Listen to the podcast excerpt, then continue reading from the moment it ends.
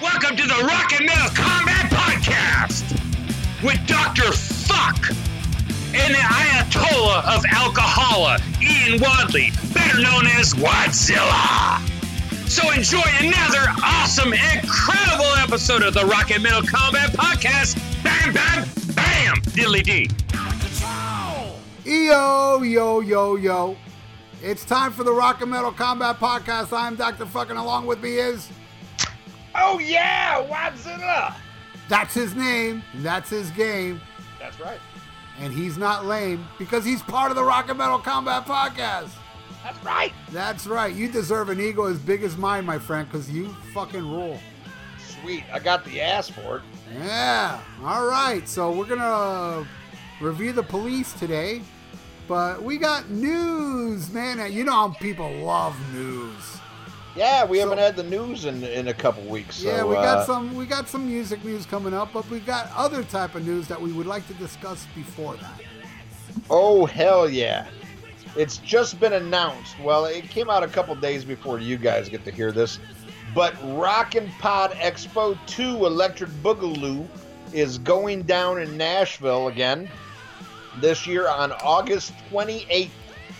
Uh, man, and and we want you guys. We're gonna we're gonna do the fundraiser again. We're gonna do the fan episodes, but more importantly, we want to see more of you motherfuckers there this year. Last year, we had, uh, I mean, we met plenty of cool people, but we had four like diehard fans show up. We want fucking quadruple that this year. And ask any of the fuckers who showed up last year. Ask Bushy. Ask John Oldemeyer. Ask fucking TikTok man. Uh, you know, ask Scott Stein. It's worth it because we are gonna party with each and every fucking one of you. We're gonna make you part of our show, and and we scared, we scared fucking half the fucking expo away when we got on stage. Those fucking, those fucking, I, I love you, but those hillbillies in Nashville didn't know what fucking hit them when we when we got on stage.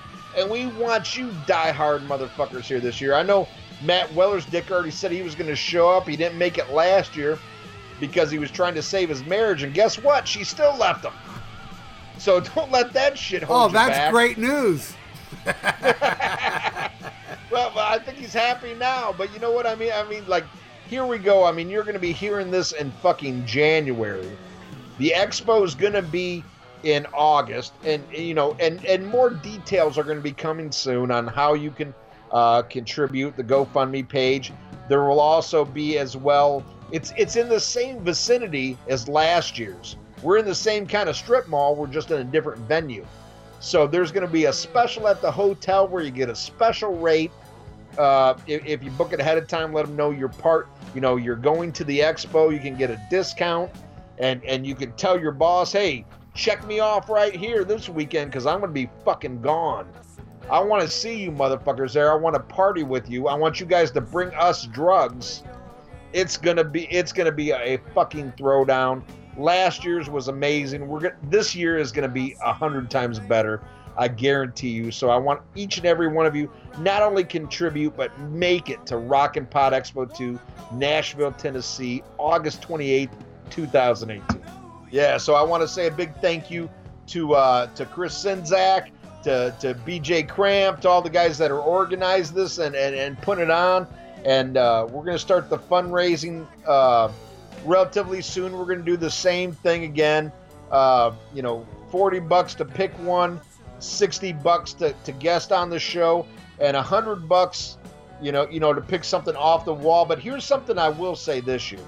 You know, for, for Ralph's mental health, be prepared. If you pay a hundred bucks, be prepared for Ralph to say, I ain't fucking doing that. I'm gonna So- be nicer this year. I think. Uh, You yeah, are? yeah, I, I am actually. You know, if you're kind enough to donate, I should be stop being a, such a stickler, and uh, I'll keep it to myself. I'll just, you know, I'll I'll see if I can start dating a girl and just take it out on her.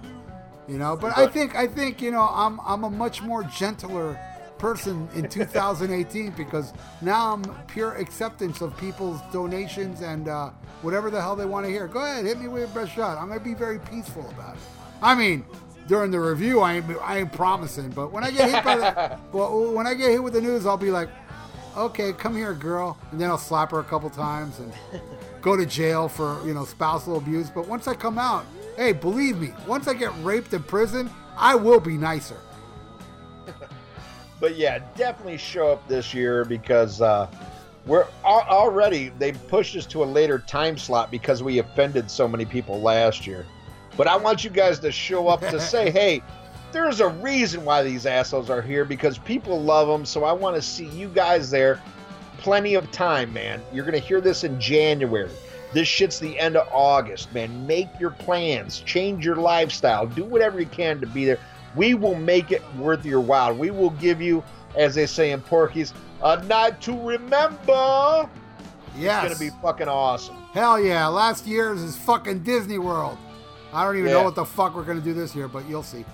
and, and we'll throw up uh, a, a shot to see who can be this year's VIP. I don't know if anybody can beat Scott Stein because Scott Stein was the VIP and a half last year. I hope he comes again.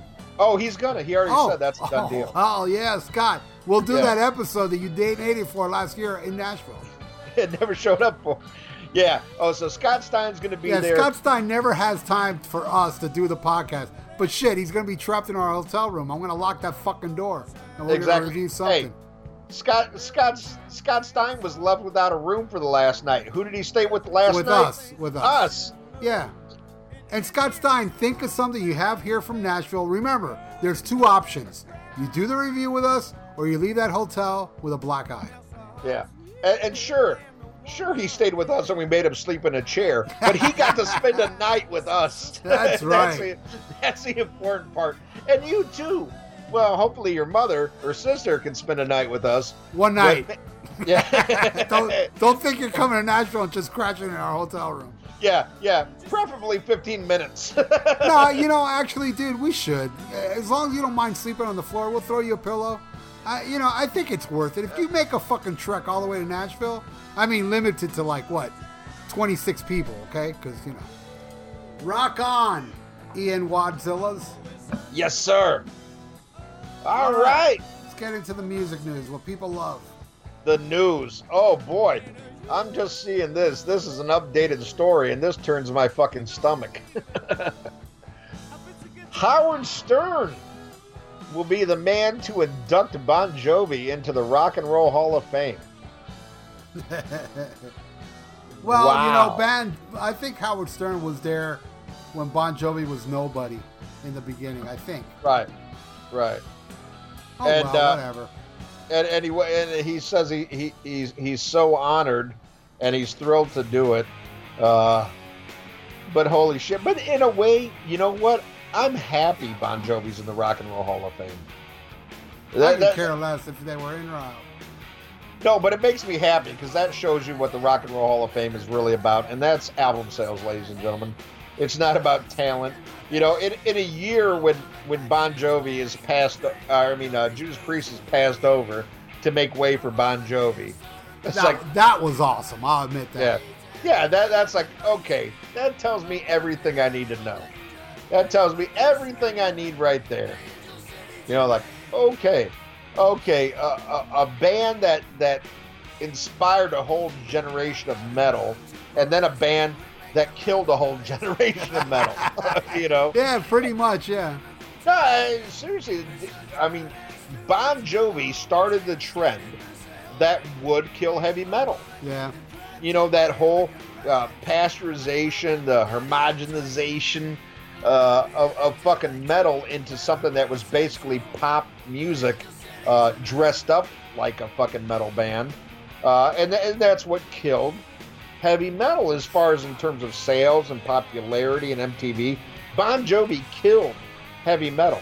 And and they they are the perfect poster childs of a band that would help kill heavy metal because look at Bon Jovi now, ashamed of his past. Oh yeah, yeah, and they not only did they kill it, then they turned their back on it. I'm Yeah, like, oh exactly. wow, wow. Is there a biggest? You, you know, it's like one band's called Judas Priest, and one is actually a Judas Priest. you know, like like one killed Christ, and the other one was the resurrection. You know, it's like Jesus fucking I just Christ. saw I just got an email last night. Uh, he's playing here again. He played here, I don't know, like six months ago. So I clicked on. I go, oh, is he playing here again? And then when I saw a little thing, it says Rock and Roll Hall of Fame inductee, Bon Jovi. I was like, oh, that's your new spin. No, that's something to be proud of. Uh, fuck. I, I, I tell you I think I, I mentioned this in a past episode, but one thing that really turned my stomach uh, was when Dee Snider used to have a podcast that I enjoyed. He, he, he gave up on because we're more successful than Dee Snider's podcast. yeah. Um, but he tried to organize this this huge benefit uh, for the victims of the uh, the Great White tragedy that happened in uh, Rhode Island, and uh, he reached out to some. He, he, he knew he had bands that were going to contribute and, and, and would attract an audience, but he reached out to two big stars who turned him down. That really just fucking just made me want to fucking throw up and that was Bon Jovi and Bruce Springsteen. And unlike Bon Jovi, I'm actually a Bruce Springsteen fan. But both bands turned down doing a fundraiser because they didn't want to be aligned with cock rock bands. And that was Bon Jovi and and and, and uh, Bruce Springsteen. So they would not appear at this festival because they don't want to be aligned with those bands. And that tells me everything you need to know about these bands because both both Bruce Springsteen as an artist and Bon Jovi act like, you know, oh, we're from the people, for the people kind of shit. No, bullshit. Bullshit. You're for your fucking self.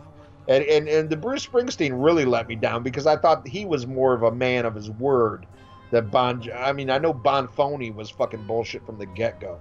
But that tells you all you need to know. These cocksuckers had a chance to do something that would actually benefit working class music fans that were terribly affected by this tragedy. I mean, you have you have fucking orphans, you have people that will be on disability their entire fucking life because of this horrible fire. And I know people have made all these jokes about the fire and shit like that, but the truth is that was a horrible fucking tragedy.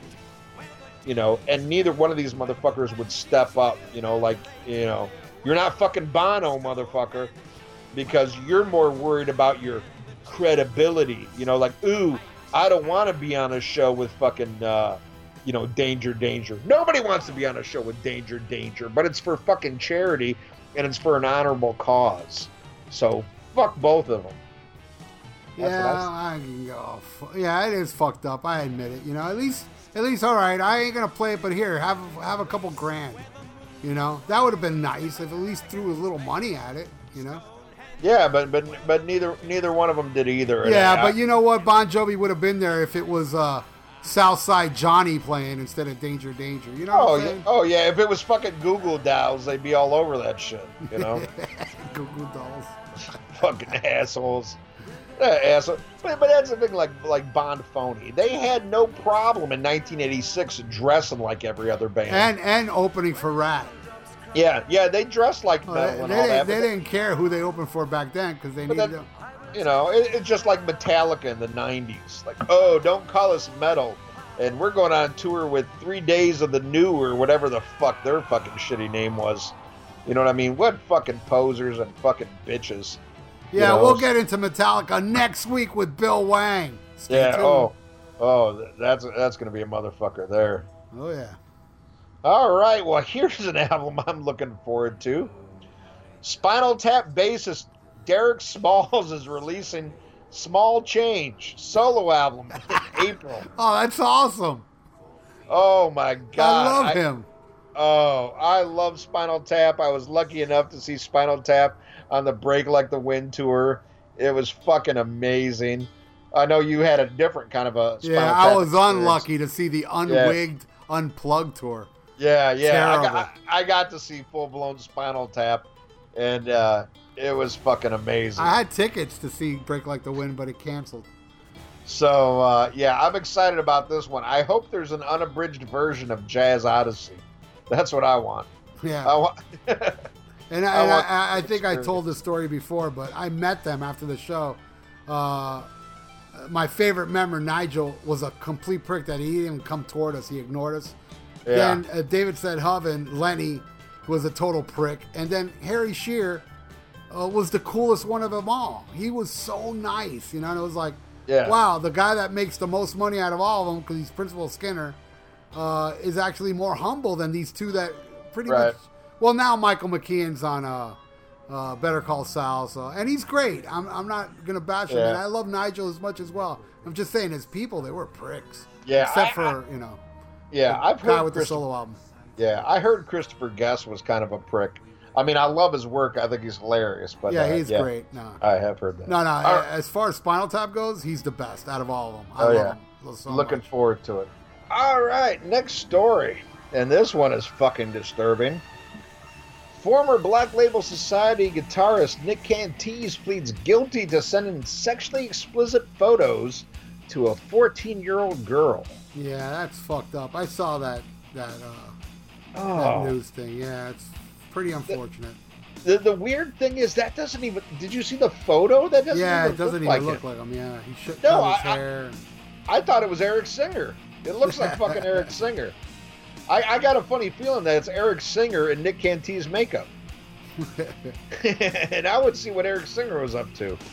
But uh, what a damn shame. I mean, I've met Nick Catanese, and he yeah, was a, have Yeah. a really cool dude and a great guitar player. I was really sad when he left Black Label. I mean, I I understood why he left because you, you know if you're in Black Label, it's all about Zakk, you know, and if you got talent, which he obviously had, I can see why. You know, you would need to branch out to do your own thing, but god damn, if you're sending dick pics to a 14 year old girl, uh, that's pretty fucked up. Now, the thing is, you know, nobody knows the whole story. Like, hey, did he know she was 14?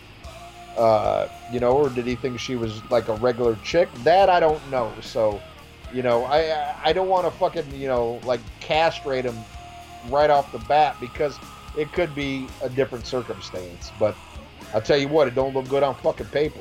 I'll tell you Yeah. that much. You Uh, know, you know, you got to be careful too, because I mean, a lot of these girls on Facebook they say they're older. I'm not. I'm not saying this is the case here.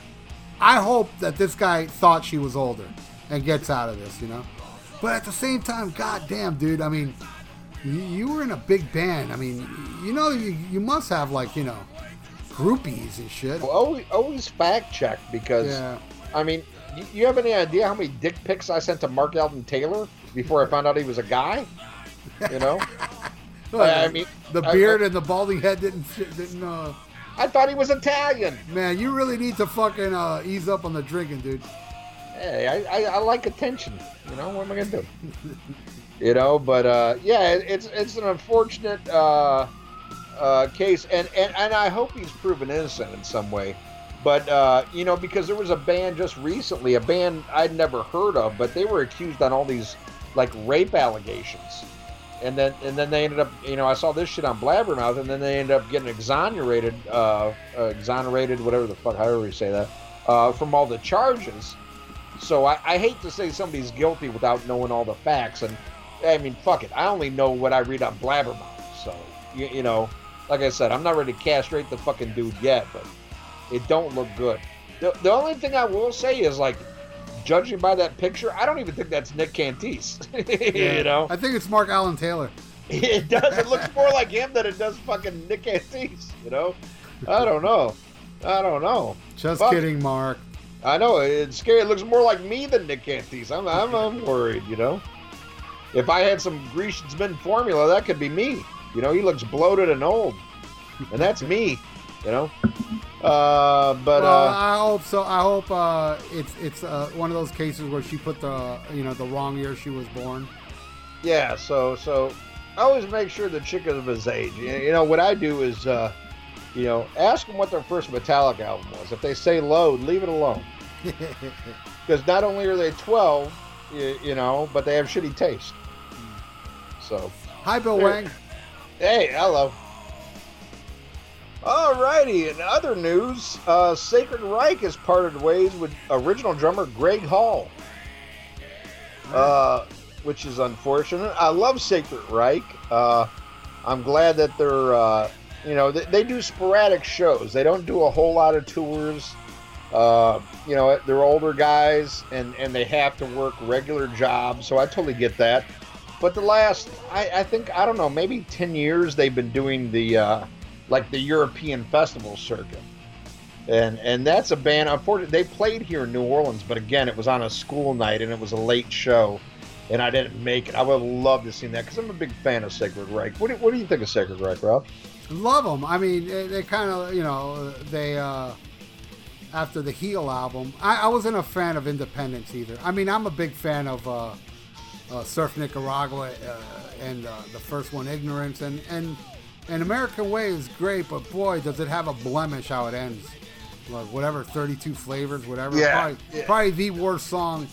It, it's it's at the fucking level of Brandon you know and, and, the message of it is so disgusting it's like hey man you can like other stuff than metal man like get the fuck out of my face you self-righteous prick i'm sorry i hate people like that hey man it, it's like you're looking down on people without even fucking knowing them you know it's like oh it's cool to listen to the chili peppers man how about it's cool for you to stick a chili pepper up your ass and i don't want to hear that shit play something like fucking uh you know, no believer, and you know, and fucking, you know, just stay with the fucking thrash or go into and make a funk band, whatever.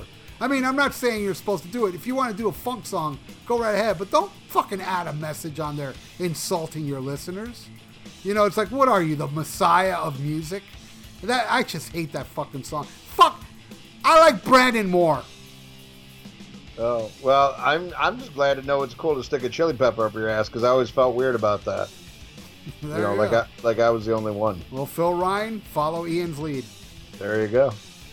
All right. Well, speaking of assholes uh, that are irritating, uh, Jeff Young, former Megadeth guitar player. Holy shit! Uh, I don't know if this is true or not. we'll soon find out because you know Dave. Dave is Dave is quick at replying to people. Right. And, and, I don't know what would disappoint me more if this was true or if it was false. But Jeff Young has come out and uh, publicly displayed a letter that he said was written to him from Dave Mustaine, uh, apologizing for all the bad stuff he said about him over the years. And he's talked a lot of shit about Jeff Young. And, you know, depending on whose side you believe, you know, it's come from everything from jealousy of guitar playing ability to the fact that Doro Pesch, you know, wanted to fuck Jeff Young more than Dave Mustaine. So, um, really, I, I, never heard that one. I heard, oh. I heard Dave Mustaine say that he he hit on his fiance. Uh, I think I, have read that. I know there was some shit. Uh, Jeff Young had said in the past that there was some jealousy over Doro Pesch. Well, let me tell you something. That's nothing you read.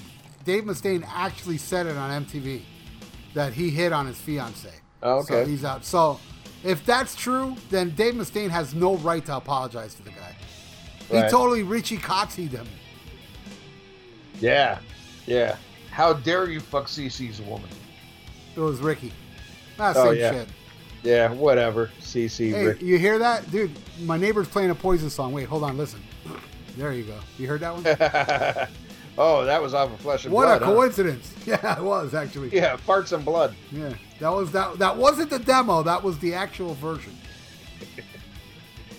oh God. Uh, yeah. So anyway, uh, you know, he says Dave wrote him this big apology letter, and what's so pathetic about it is uh, he's saying Dave said, "Hey, you know, we're eligible for Rock and Roll Hall of Fame now. Like, and there's been no mention of them going in the Rock and Roll Hall of Fame. Like, the only way they could be eligible is like the edgeability is it's got to be 25 years after your debut album, which by that you know level, yes, they are eligible. But I've never heard any mention of them being up for the Rock and Roll Hall of Fame. Uh, but he's like, "Oh, I'd like you to be there, and I'm sorry I did all this and I and I did that, you know, and." I was actually jealous of your guitar playing ability. So I don't know if this shit is true, but if it is true, what an asshole thing for Jeff Young to post this because that's a personal type of letter. And I don't care, you know, why ever you're mad at, at, at Dave Mustaine for what he's done or hasn't done. Uh, that's not a way you go about mending fences is posting that, you know, in a public forum. So uh, I, I, have a hard time believing that Dave Mustaine is that humble or yeah, nice. I, I, yeah, that's why I think Dave will reply if it's bullshit. If not, maybe he will stay quiet. If Dave remains quiet, then Right. it's true. Yeah. Yeah, but I, I'm surprised I haven't heard about it. you know, already today you think you'd have a, a response from Mustaine, but uh, you know, let's let's pay attention. You know, we're recording this on Wednesday, the what 17th. Uh, let, let's see if there's another uh, rebuttal here soon. But if he was being sincere, yeah, I think that's a, a shitty thing on Jeff Young's point uh, to to make that public, uh, you know, air it Well, out. We'll, we'll find out once Dave uh, takes a break from uh, praying to his Lord and Savior Jesus Christ. Yeah, yeah. Not that I believe anything out of fucking Dave Mustaine's mouth either, but but there you go. But you yeah, know, Brian Slagel released a book not too long ago, and he offered Megadeth yeah, I saw like that. a, a, an amount of money, and then Combat offered just one hundred dollars more, so Megadeth went to them. Dude, once he said that shit, Dave came out saying, "I would have never signed with your shitty label." Blah blah blah blah blah. And that was a real quick reply. So who Yeah. knows? I have a feeling Dave will reply if it's a lie. right. And if, and if not, I would still expect a reply. You know, because he can't stand to look bad. Yeah. All right. Well, Black Sabbath drummer Bill Ward's to release a limited edition book slash vinyl set of his artwork, which uh, which I didn't. Uh, I, got to admit, I didn't read this whole story, but like, what? Uh, I don't know what music is being accompanied with this. Uh, but I, I, I would like to see his artwork, and also I heard that he was hospitalized recently for having another heart attack. Damn, man. Yeah, that was like uh, you you didn't see that last month. No, I saw that story about the book, but I didn't see that. No. Yeah, well, last you know he was supposed to do a very short West Coast tour with his new band, and uh, like on the heels of that, he had a heart attack and was admitted in the hospital, which kind of made me think about like what you hear about you know you know Black Sabbath side of it. Well, at least what Ozzy said about this. This guy just isn't physically capable of doing a fucking tour. Yeah. and so I'm wondering, you know, they, they always say, you know, like the extreme album, there's three sides to every story. So, you know, I don't, I, I don't doubt that they gave him an unsignable contract. But then there's part of me is like maybe they knew he wasn't capable of doing the tour. In either case, I think they should have done what you said. Let Bill do the album. Let somebody else do the tour if he's not physically capable. Um, so I totally agree there, but uh, it's unfortunate that he had another, you know, health setback, and you know, oh, I, you know, it would devastate me, you know, to for you know for the loss of Bill Ward. But uh, hey, I would like to look into this. He is my favorite drummer of all time, uh, and I wish him a speedy recovery, and I wish him nothing but the success. Uh, Man, it'll hit me hard if that guy passes away. I mean, it'll crush me. yeah, I, I mean, he he is. He's my favorite favorite drummer of all and time. And speaking of which, we should talk about it fast Eddie Clarke. Yeah, Man, Yeah. that hit me. I didn't see that one coming. Yeah. I did. I did a tribute to him. We, we we we didn't have news last week, so we didn't discuss it obviously. But man, you know, when I did my show and I was playing some of that Fastway stuff, I mean, you know, uh, Fastway is that first Fastway album is so classic. It's so good. It's just so good. All Fired Up's not bad either. Trick or Treat, I know a lot of people have sentimental value. I love it. I love It it. is a great movie. I'm not gonna, but to me, comparing that to the first album is, you know, it's not even close. But it, it does have its moments. But dude, listening to that song "Heft," Oh, I oh, my love it. God, man, that song is so heavy, and Dave King sang so good, and oh man, it, it was like fuck, dude. Now the you know the the classic, you know, which a lot of people, oh, now the original Motorhead. No, it's the classic version Right. of Motorhead. I mean, in a way, it is the original because you know the first one was kind of Lemmy. Hey, man, I got to do something, Right. but he Well, didn't like- really like solidify his. You, like you know. said, it's who's on the album, who's on Yeah. the debut album. You know. But Uh, it is yeah. definitely the classic lineup, you know. Right. Yeah, and that one, what really sucked is like a day or two before that happened, uh, there was an announcement on Blabbermouth that Mikkey Dee and uh, and uh, Phil Campbell were doing uh, tribute concerts. Right. And the first thing I thought of is like, oh god, it'd be so great to see Fast Eddie get up because I'm like in my mind I'm like, oh, Fast Eddie's got to be part of it. You know, He's got to get up at least for a couple of fucking songs. I would have too. Oh, of, of, of course, you know, and you know, Fast Eddie made amends with Lemmy and the rest of the band. There was there was no like ill will between uh, Phil and and uh, Fast Eddie. I, I mean, everybody got along. He played on many of like special, you know, Motorhead concerts he was part of, like the 25th anniversary, the 30th anniversary, you know, shit like that.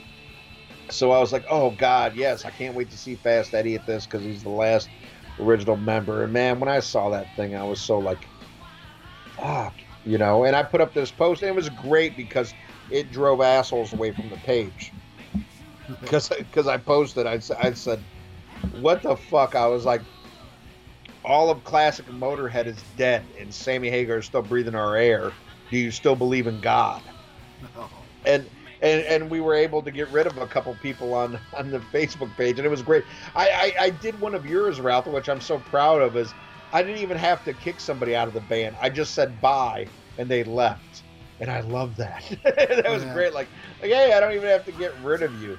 Because as as you may or may not know now, I add a separate. Uh, there's another question now. Not only do you have to say who's the, who's the only singer for Van Halen, you have to admit that Sammy Hagar sucks. and so so I made it foolproof that you, you know you have to get through this to get on the page. It really is. I mean, I know I've deleted a lot of people on the Rock and Metal Combat Podcast Facebook page, but it's it, the reason behind it. You know, it's like I, I've got a bad reputation. I got this reputation that I can't deal with people that disagree with me, and you know, nothing can be further than the truth. I mean, you just, I, I just can't deal with people that insult me. Or Right. you know, there was one instant where I deleted one guy and and this I've never deleted somebody over this.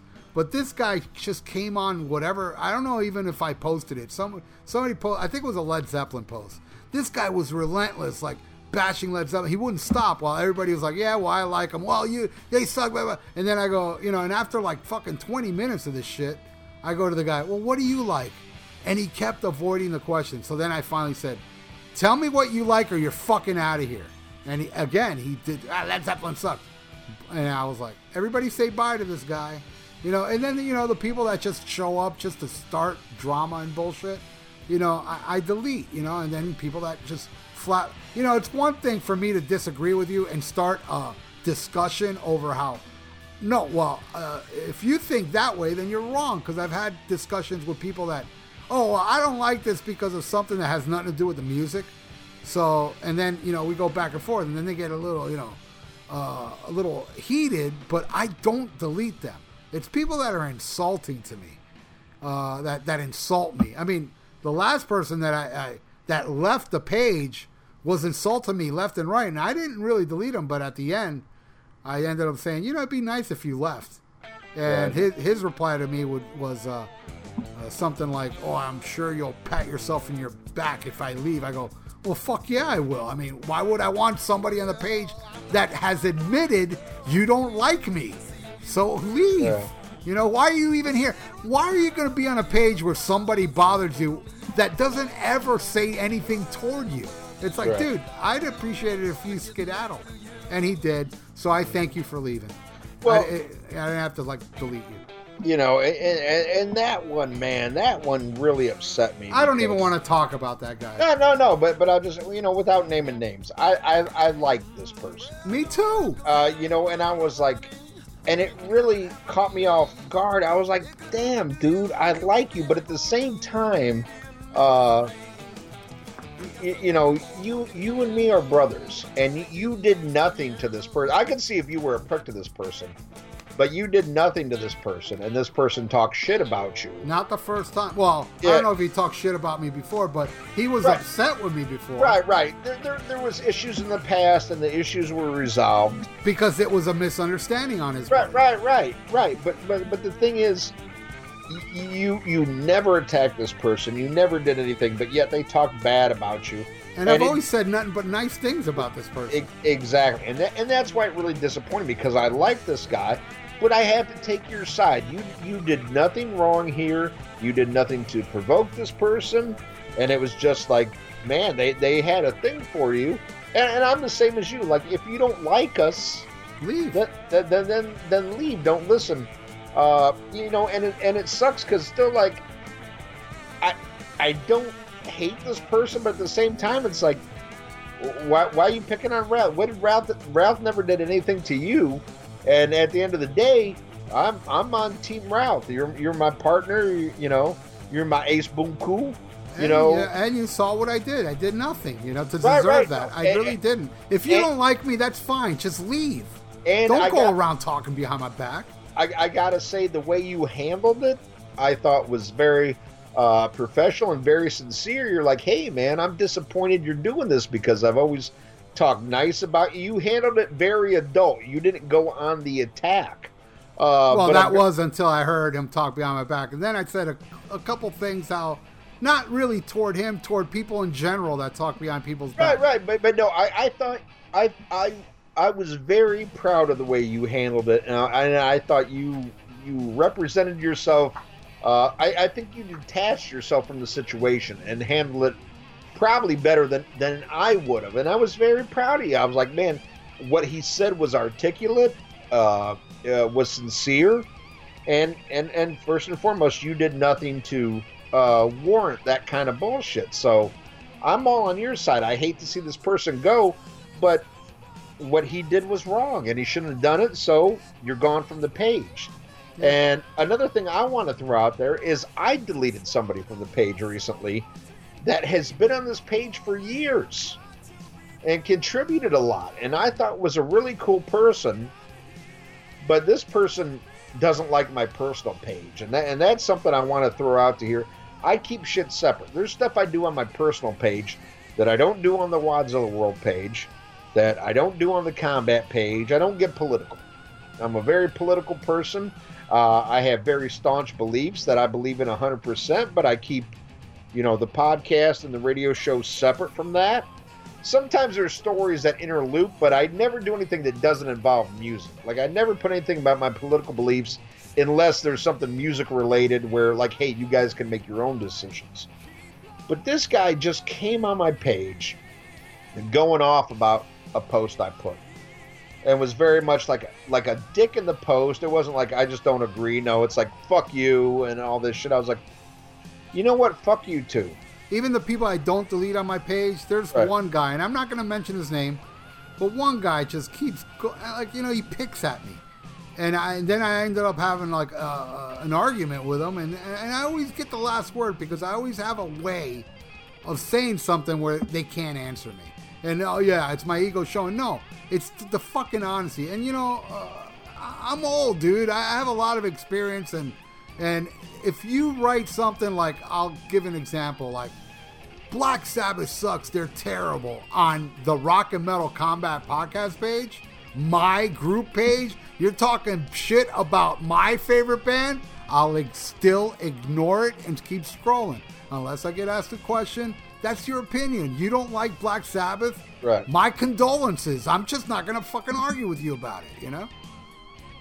That's that's how I feel, you know. And there's people all the time, you know, that hey, you know, I post something I like, and then somebody has to say, "Well, that sucks." It's like, okay, uh, I ain't gonna reply to that. But if you're gonna write something, you know, to say something a lie about it, then we're gonna have a discussion. You know, that's it. I mean, I I get you know, and you know, according to this person, a lot of people talk shit about me, and I think personally, the people that talk shit about me are people that I've had problems with. I deleted. But if there is people out there talking shit about me that's nice to me at the same time, I will find out. So you might as well just tell me what your problem is. Write me and, and, and discuss with me, dude, Ralph, why are you like this and that? And we can talk it through. Don't be like this, dude. That's just gonna write that I'm uptight and this and that. It's like, dude, you, don't know me. You know, if I was really uptight, why the fuck would I allow, you know, Poison and Bon Jovi on the on the on the Rock and Metal Combat page? But you know what? I'm done talking about it. I don't want to explain myself oh. anymore. I know who I am. If you think I'm a dick, then you're fucking wrong. I can't be a nicer person. I love people, man. I do stuff, and I'm not gonna say what it is, but I do stuff. I fucking love people. I'm not one of these assholes that I hate people. Like if I'm in a drive-through to get something at you know wherever, and there's some douchebag in front of me, fucking taking up all the time and making me wait 20 minutes, it's not gonna make me hate people. It's gonna make me hate one douchebag, you know. Uh, but there's people that'll fucking see one idiot and think, oh, everybody sucks, you know, people suck. No, fuck you, man. There's great people out there, and I I love people, man. I don't show it on the page, on on on the on the what do you? Call, I do show it on the page, but on, on you know on here I play an act, and according to this person, yeah, right, it's an act. It is an act. I don't give a fuck if you believe me or not. I know myself. That's all is to it. And to go to one of my personal friends to try to say shit, this guy that I've known for 20 years, that knows me well. Believe me, you, no matter what you write, he's going to read. Like he said to me, dude, this guy doesn't know a fucking thing about you. And which this person did. You know, he actually went to a personal friend of mine and, and, and said shit about me. And it's like, it got back to me, and I'm like, yeah, dude, he, he just, he thinks I'm this person I'm not. Because I play this role on the podcast, and I play this role like sometimes on the on the Facebook page that he thinks I'm this person. You know, even even text messages, dude. You can text message somebody and it'll come out wrong. Right. You know, you need to be face to face. You need to know somebody. If that motherfucker knew me for 20 years, like my personal friend, he would never think in a gazillion years I'm this person he thinks I am. But fuck him. I don't care. Let him think what he wants. And all you fuckers that talk shit about me, have fun. You know, especially those that are nice to my face. I will find out because karma is my friend, and I found him out, and I'll find you out. But I don't. I hope I don't. I really hope I don't because I don't want to be disappointed anymore because I really like this guy, and I don't want to find out like another idiot is talking shit about me. That's actually that I think is cool.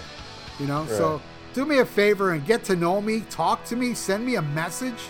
And find out who I am before you fucking run around and tell somebody that is pretty much known as the enemy of our page you know, shit about me. You know, it's like fuck. Even that guy, I'm sure, like understands me more than than uh, that dude. Well, whatever. I'm done. Yeah. I don't even. I didn't even want to bring well, this up. Well, well, well, well, my my thing. I, I mean, that that's fine. That's you. One thing I want to say uh, to the listeners out there, and I'm not. I'm not even going to beat around the bush.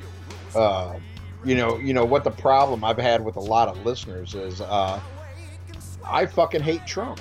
And on my personal page, there's a lot of political shit. Now, if you love what I do on the show and you, you think it's funny and you enjoy the show, stay on the show page. Because I, I, I don't get into that. If, if you like the show but you disagree with me, that's fine. But if you want to be my personal Facebook friend, and I let anybody on. If you want to be, you know, I don't go, I don't make you through, jump through hoops. If you want to be in my friends group, fine. You know, I try to be uh, you know, approachable to everybody. That's good enough to listen to this show. Leave I'm, Ian's yeah. personal page yeah. quietly, quietly, yeah. and stay and stay loving the show because you love the show. Obviously, if you're it, on exactly. If, if you don't, because I've had listeners on the show that uh, I, I see what they post. It's nothing what I'm about. I don't agree with it. I don't unfriend them, but I unfollow them because it, it's it's not the shit I want to see. It's not the shit I believe in. I don't. I you know I've got enough shit in my Facebook feed, so I'll unfollow you, but I don't unfriend you. You know, it's not the end of the world. We just disagree.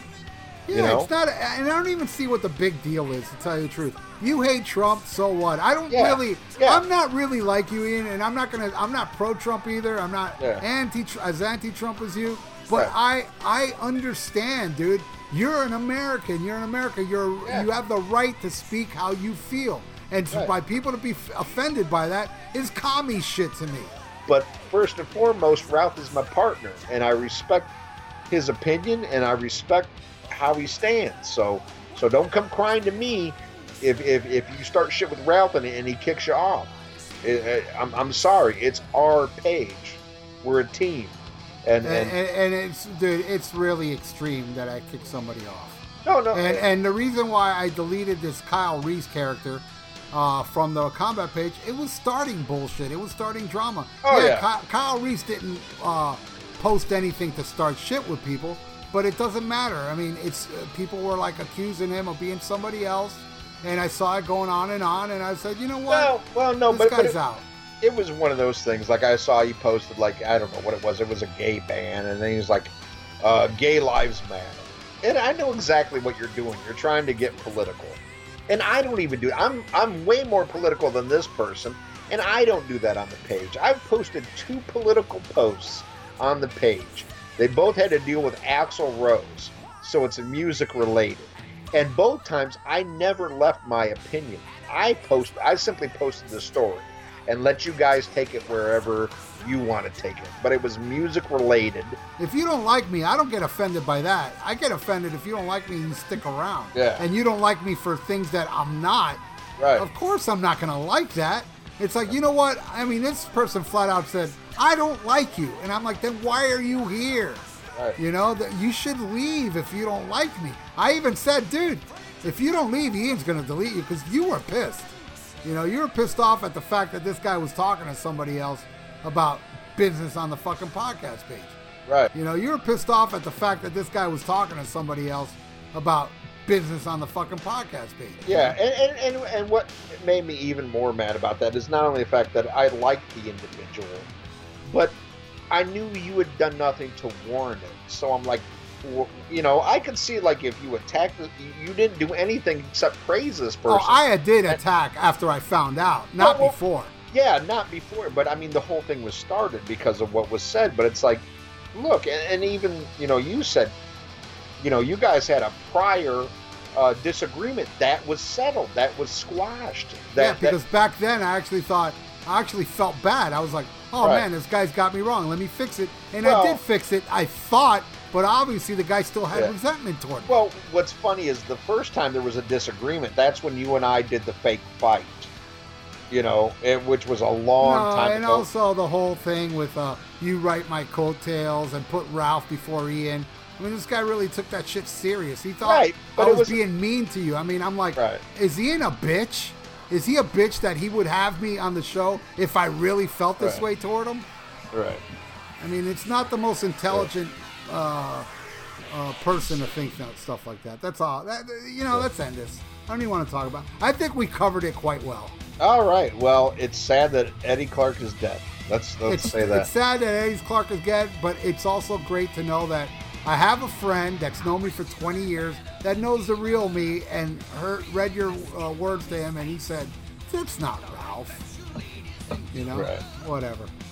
All right. Well, in good news, Rob Halford says the Firepower album sounds like it was recorded by a young, fresh metal band. Let me tell you something, man. That Lightning Strikes song is awesome.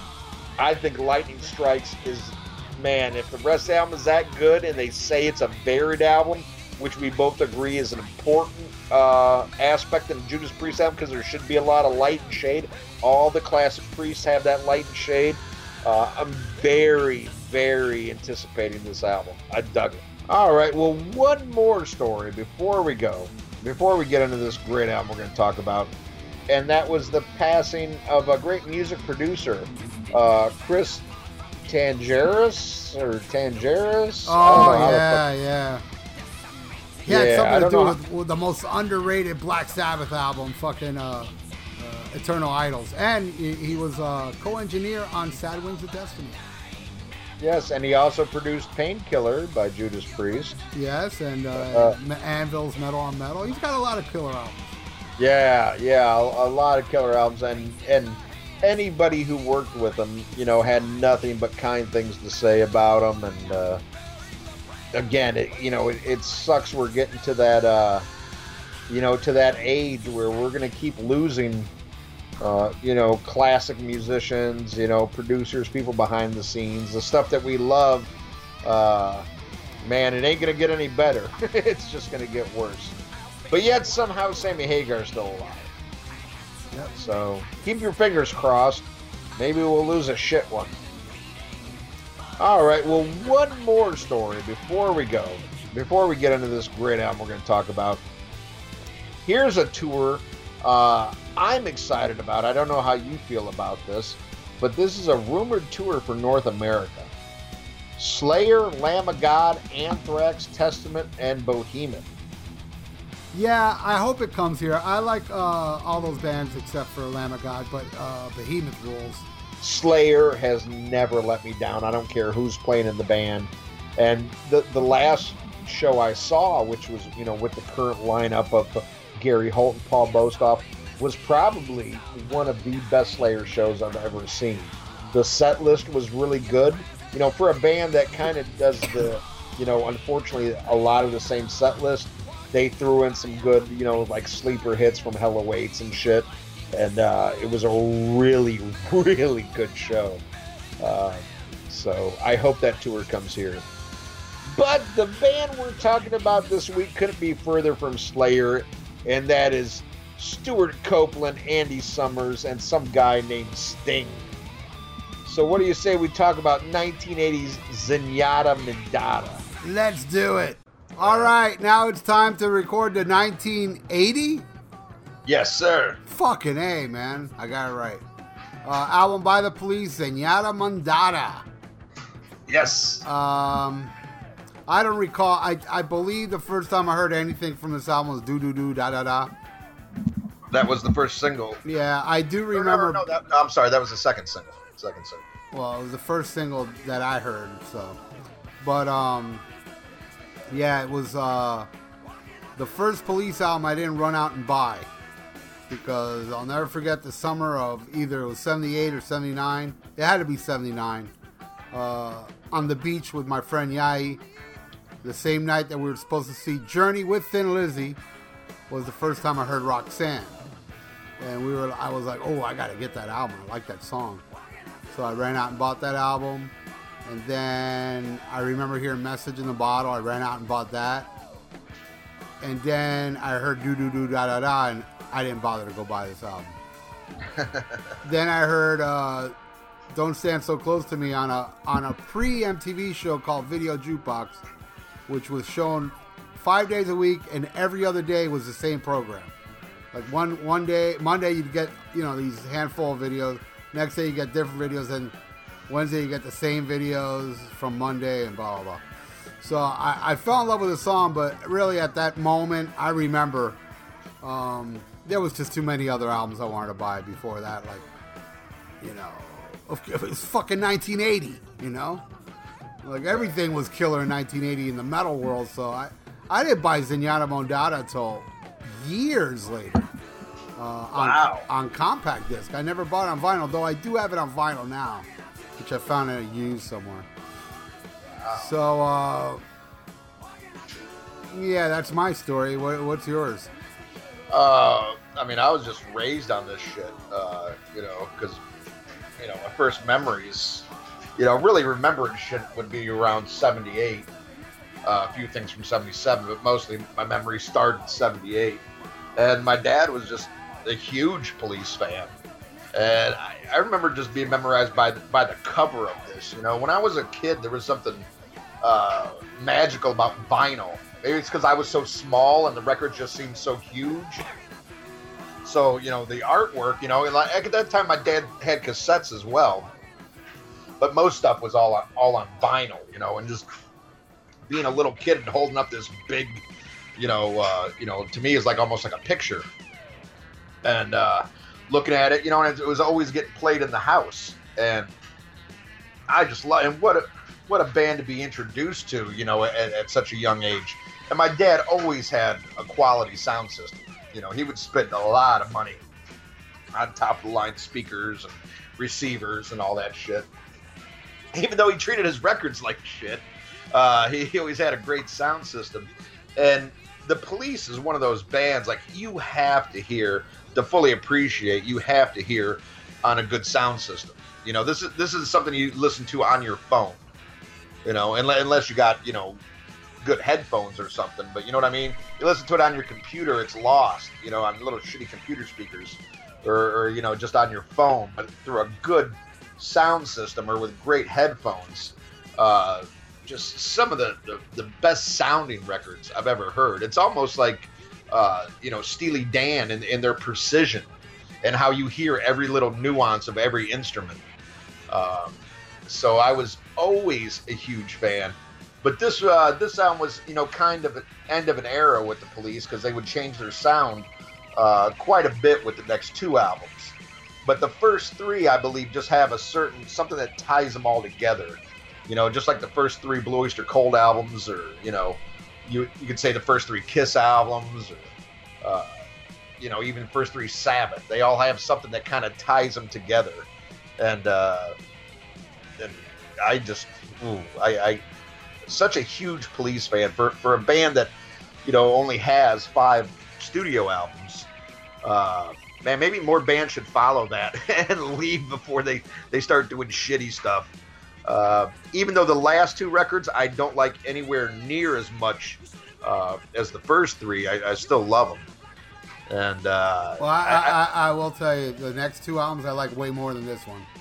really, Yeah, I got a problem with this one. We'll talk about it. oh, oh boy, I and and I think actually the the the, the sound is, you know, I mean, it is your you know typical you know three four minute song like the first two albums, but the sound of this album is, I feel very different than the first two albums, with the exception of one song. wow, I, Yeah, I, I, can't, I do have a problem with this album. Yeah, I can't wait to hear your wrong opinions. Yeah, they're very wrong. Oh, oh I know already. Ooh, they're so wrong. Oh boy, wow, that that that shocks me. Good thing I got alcohol. I've always had a problem with this album. Always. That's Wow. why it took me so long to buy it. But I bought it on the strength of the really good songs on here because it does have some awesome songs. I agree. Then it just has some throwaway shit that I don't even know why they even bother to put it on here. All right, I'll take the opening song. Don't don't stand so close to me. Right off the bat, I feel like the placement on these songs are just terrible. This song is a great song, but it should have opened side two. I think it's an awesome song. It's a strange opener. I just don't understand the opening of this. The, I feel you know it's just the placement's all fucked up.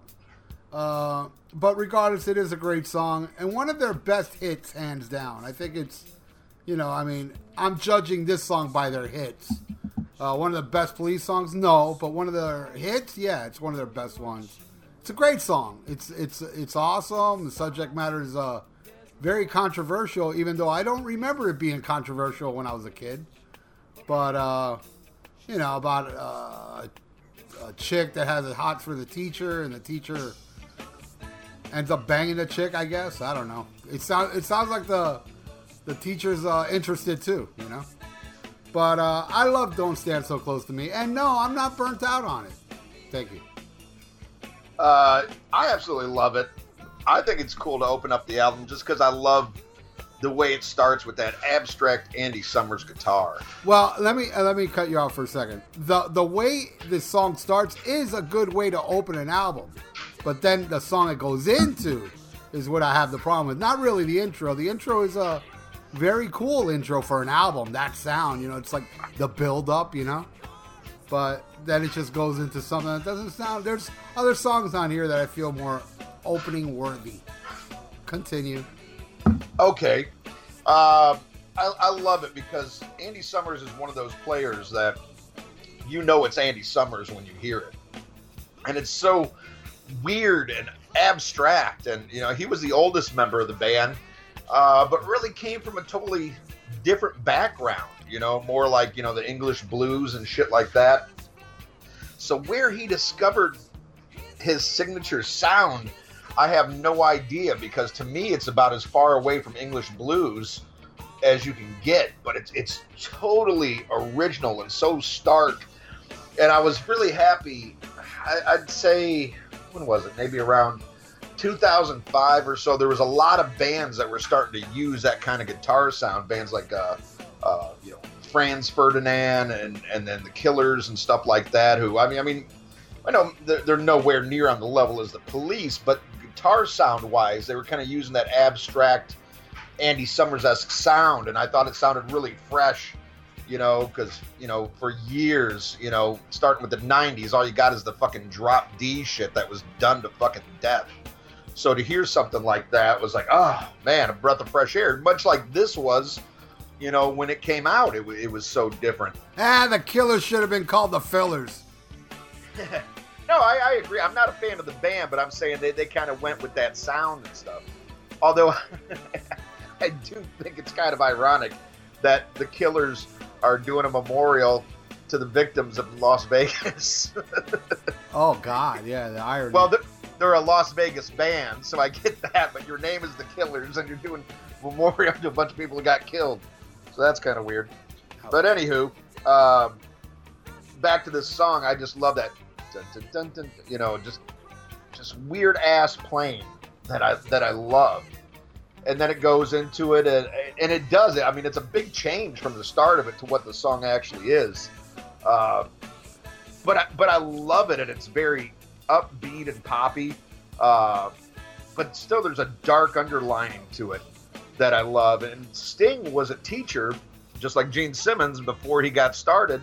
And he even said back in the day that this was inspired. He's, he didn't say it was a true story, you, you know, like note for note, but there was a 15 year old girl that was infatuated with him. And he's like, hey, I kind of like those 15 year old girls too, because when he was teaching, you know, he was in his early 20s, so he wasn't that much older uh, than his students. So that's definitely what, you know, gave the inspiration to the song. Uh, the older he gets, he downplays it a little bit more, so maybe there is some truth there. But uh, I absolutely love this one. But the police were never happy with the final version of it. Uh, they felt too rushed. They felt rushed with the whole, you know, album because you know back then it was, you know, you put out an album every year, if not more than one, but you definitely had an album every year. Uh, and it blows my mind how artists back then could come up with such strong albums. You know, doing an album every year and touring. You know, it's like tour, stop. You know, you know, go in the studio for six weeks and record an album. Bam, and to make ones that solid. When now the standard is like, you know, anywhere from two to you know five years between albums, and half the time it's not worth the wait. Um, but uh, I, I love this song but they didn't like it and they felt the need to re-record it in 86 for that greatest hits and i never liked that version Boy, that shit's fucking terrible. That Oh. shit sounds so dated and so 80s Oh, with all the, what, what is that, computer music, whatever the fuck Oh, you wanna yeah. call it. Terrible, terrible, terrible. yeah there, there was an album came out called don't stand so close to the singles Yeah. uh, came out in 86 and it was actually the last thing they did before they broke up yeah. and uh, i believe that was done after sting did the dream of the blue turtles album. And there was talks about how they were going to get back together. I know they played a, an amnesty international concert in atlanta. I want to say that was in 86 or 87 and that was the last time they played together you know before they broke up and they- they made an attempt to get into it but it was just like by then sting had already had success on his own and just said, ah, what the fuck do I need, you know, the aggravation with these guys? Because this band did not fucking get along. But in, in most cases, that makes for great fucking music. Van Halen, Van Halen, uh, you know, the fucking Stones. I mean, I mean, the list goes on. Crash or. Die. Crash or Die, yeah. The list goes on of bands that really don't get along, but man, they fucking, you know, Pink Floyd, but bands that just they complement each other, and need each other so much, and and you need that person to say no to, and you know, I think Sting definitely needs some people to say no to because I, I, he's a great songwriter, amazing bass player, very underrated bass player. But man, without Andy Summers and, and Stewart Copeland there to fucking rein him in, you just get a bunch of Save the Rainforest, I Love You mumbo jumbo, you know, and it, it's a goddamn shame that oh, I just feel robbed that there could have been so many other great police on, but maybe there couldn't. Maybe they knew that and that's why it ended. But you know, I got a feeling Sting's the one that fucking you know, he you know he has the power to say yay or nay. There's no doing it without Sting, you know. But uh, but no, I, I, I love this song, and I, I think what they did with it the first time was perfect. It was it was not a message in a bottle, but magic in a bottle, and uh, just absolutely amazing track. But then it leads into the next one, which oh my god, do I love this song, "Driven to Tears." This has everything I love about the police in, in one fucking song.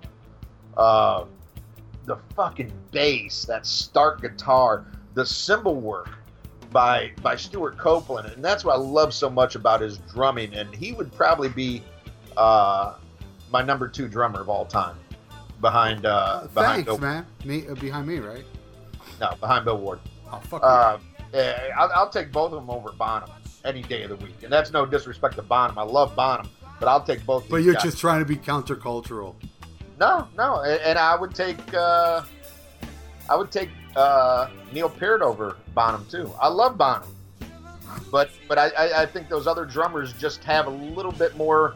Where Bonham's got one thing and he does it fucking amazing, and he beats nobody hits as hard as John Bonham. You know, I'll give him that. Uh, Phil Rudd, motherfucker. Uh, hey, I love Phil Rudd, but Phil I, Rudd hits it hard, I'd, I'd take Bonham over Phil Rudd. but Phil Rudd hits it hard. Yeah, he do hit it hard. Oh, oh wait, I'm sorry. I, I was talking about drugs. Yeah, yeah, he hit he hit that meth pipe hard. No, no, man. But come on, man. Like uh, the Highway to Hell, even though it's like Oh, yeah. slow, but I mean that guy. And and again, I will put up. I will. You get John Bonham, Stewart Copeland, and Neil Peart all together, and all of their arms will fall off if they attempt to do "Let There Be Rock" from the Paris show on the. You know, it may technically not be the best, but what he does on drums, not a lot of people can do. Hit that drum that hard for eight minutes straight, same beat. Oh, sorry. yeah. Sorry, What- those those fuckers can't do it. Uh, I, I would say probably the only drummer that might come close to that is, is fucking Marky Ramone. Uh, well, you, you don't discount Tommy because he's he he fucking learned everything. But Tommy showed him how to play that way.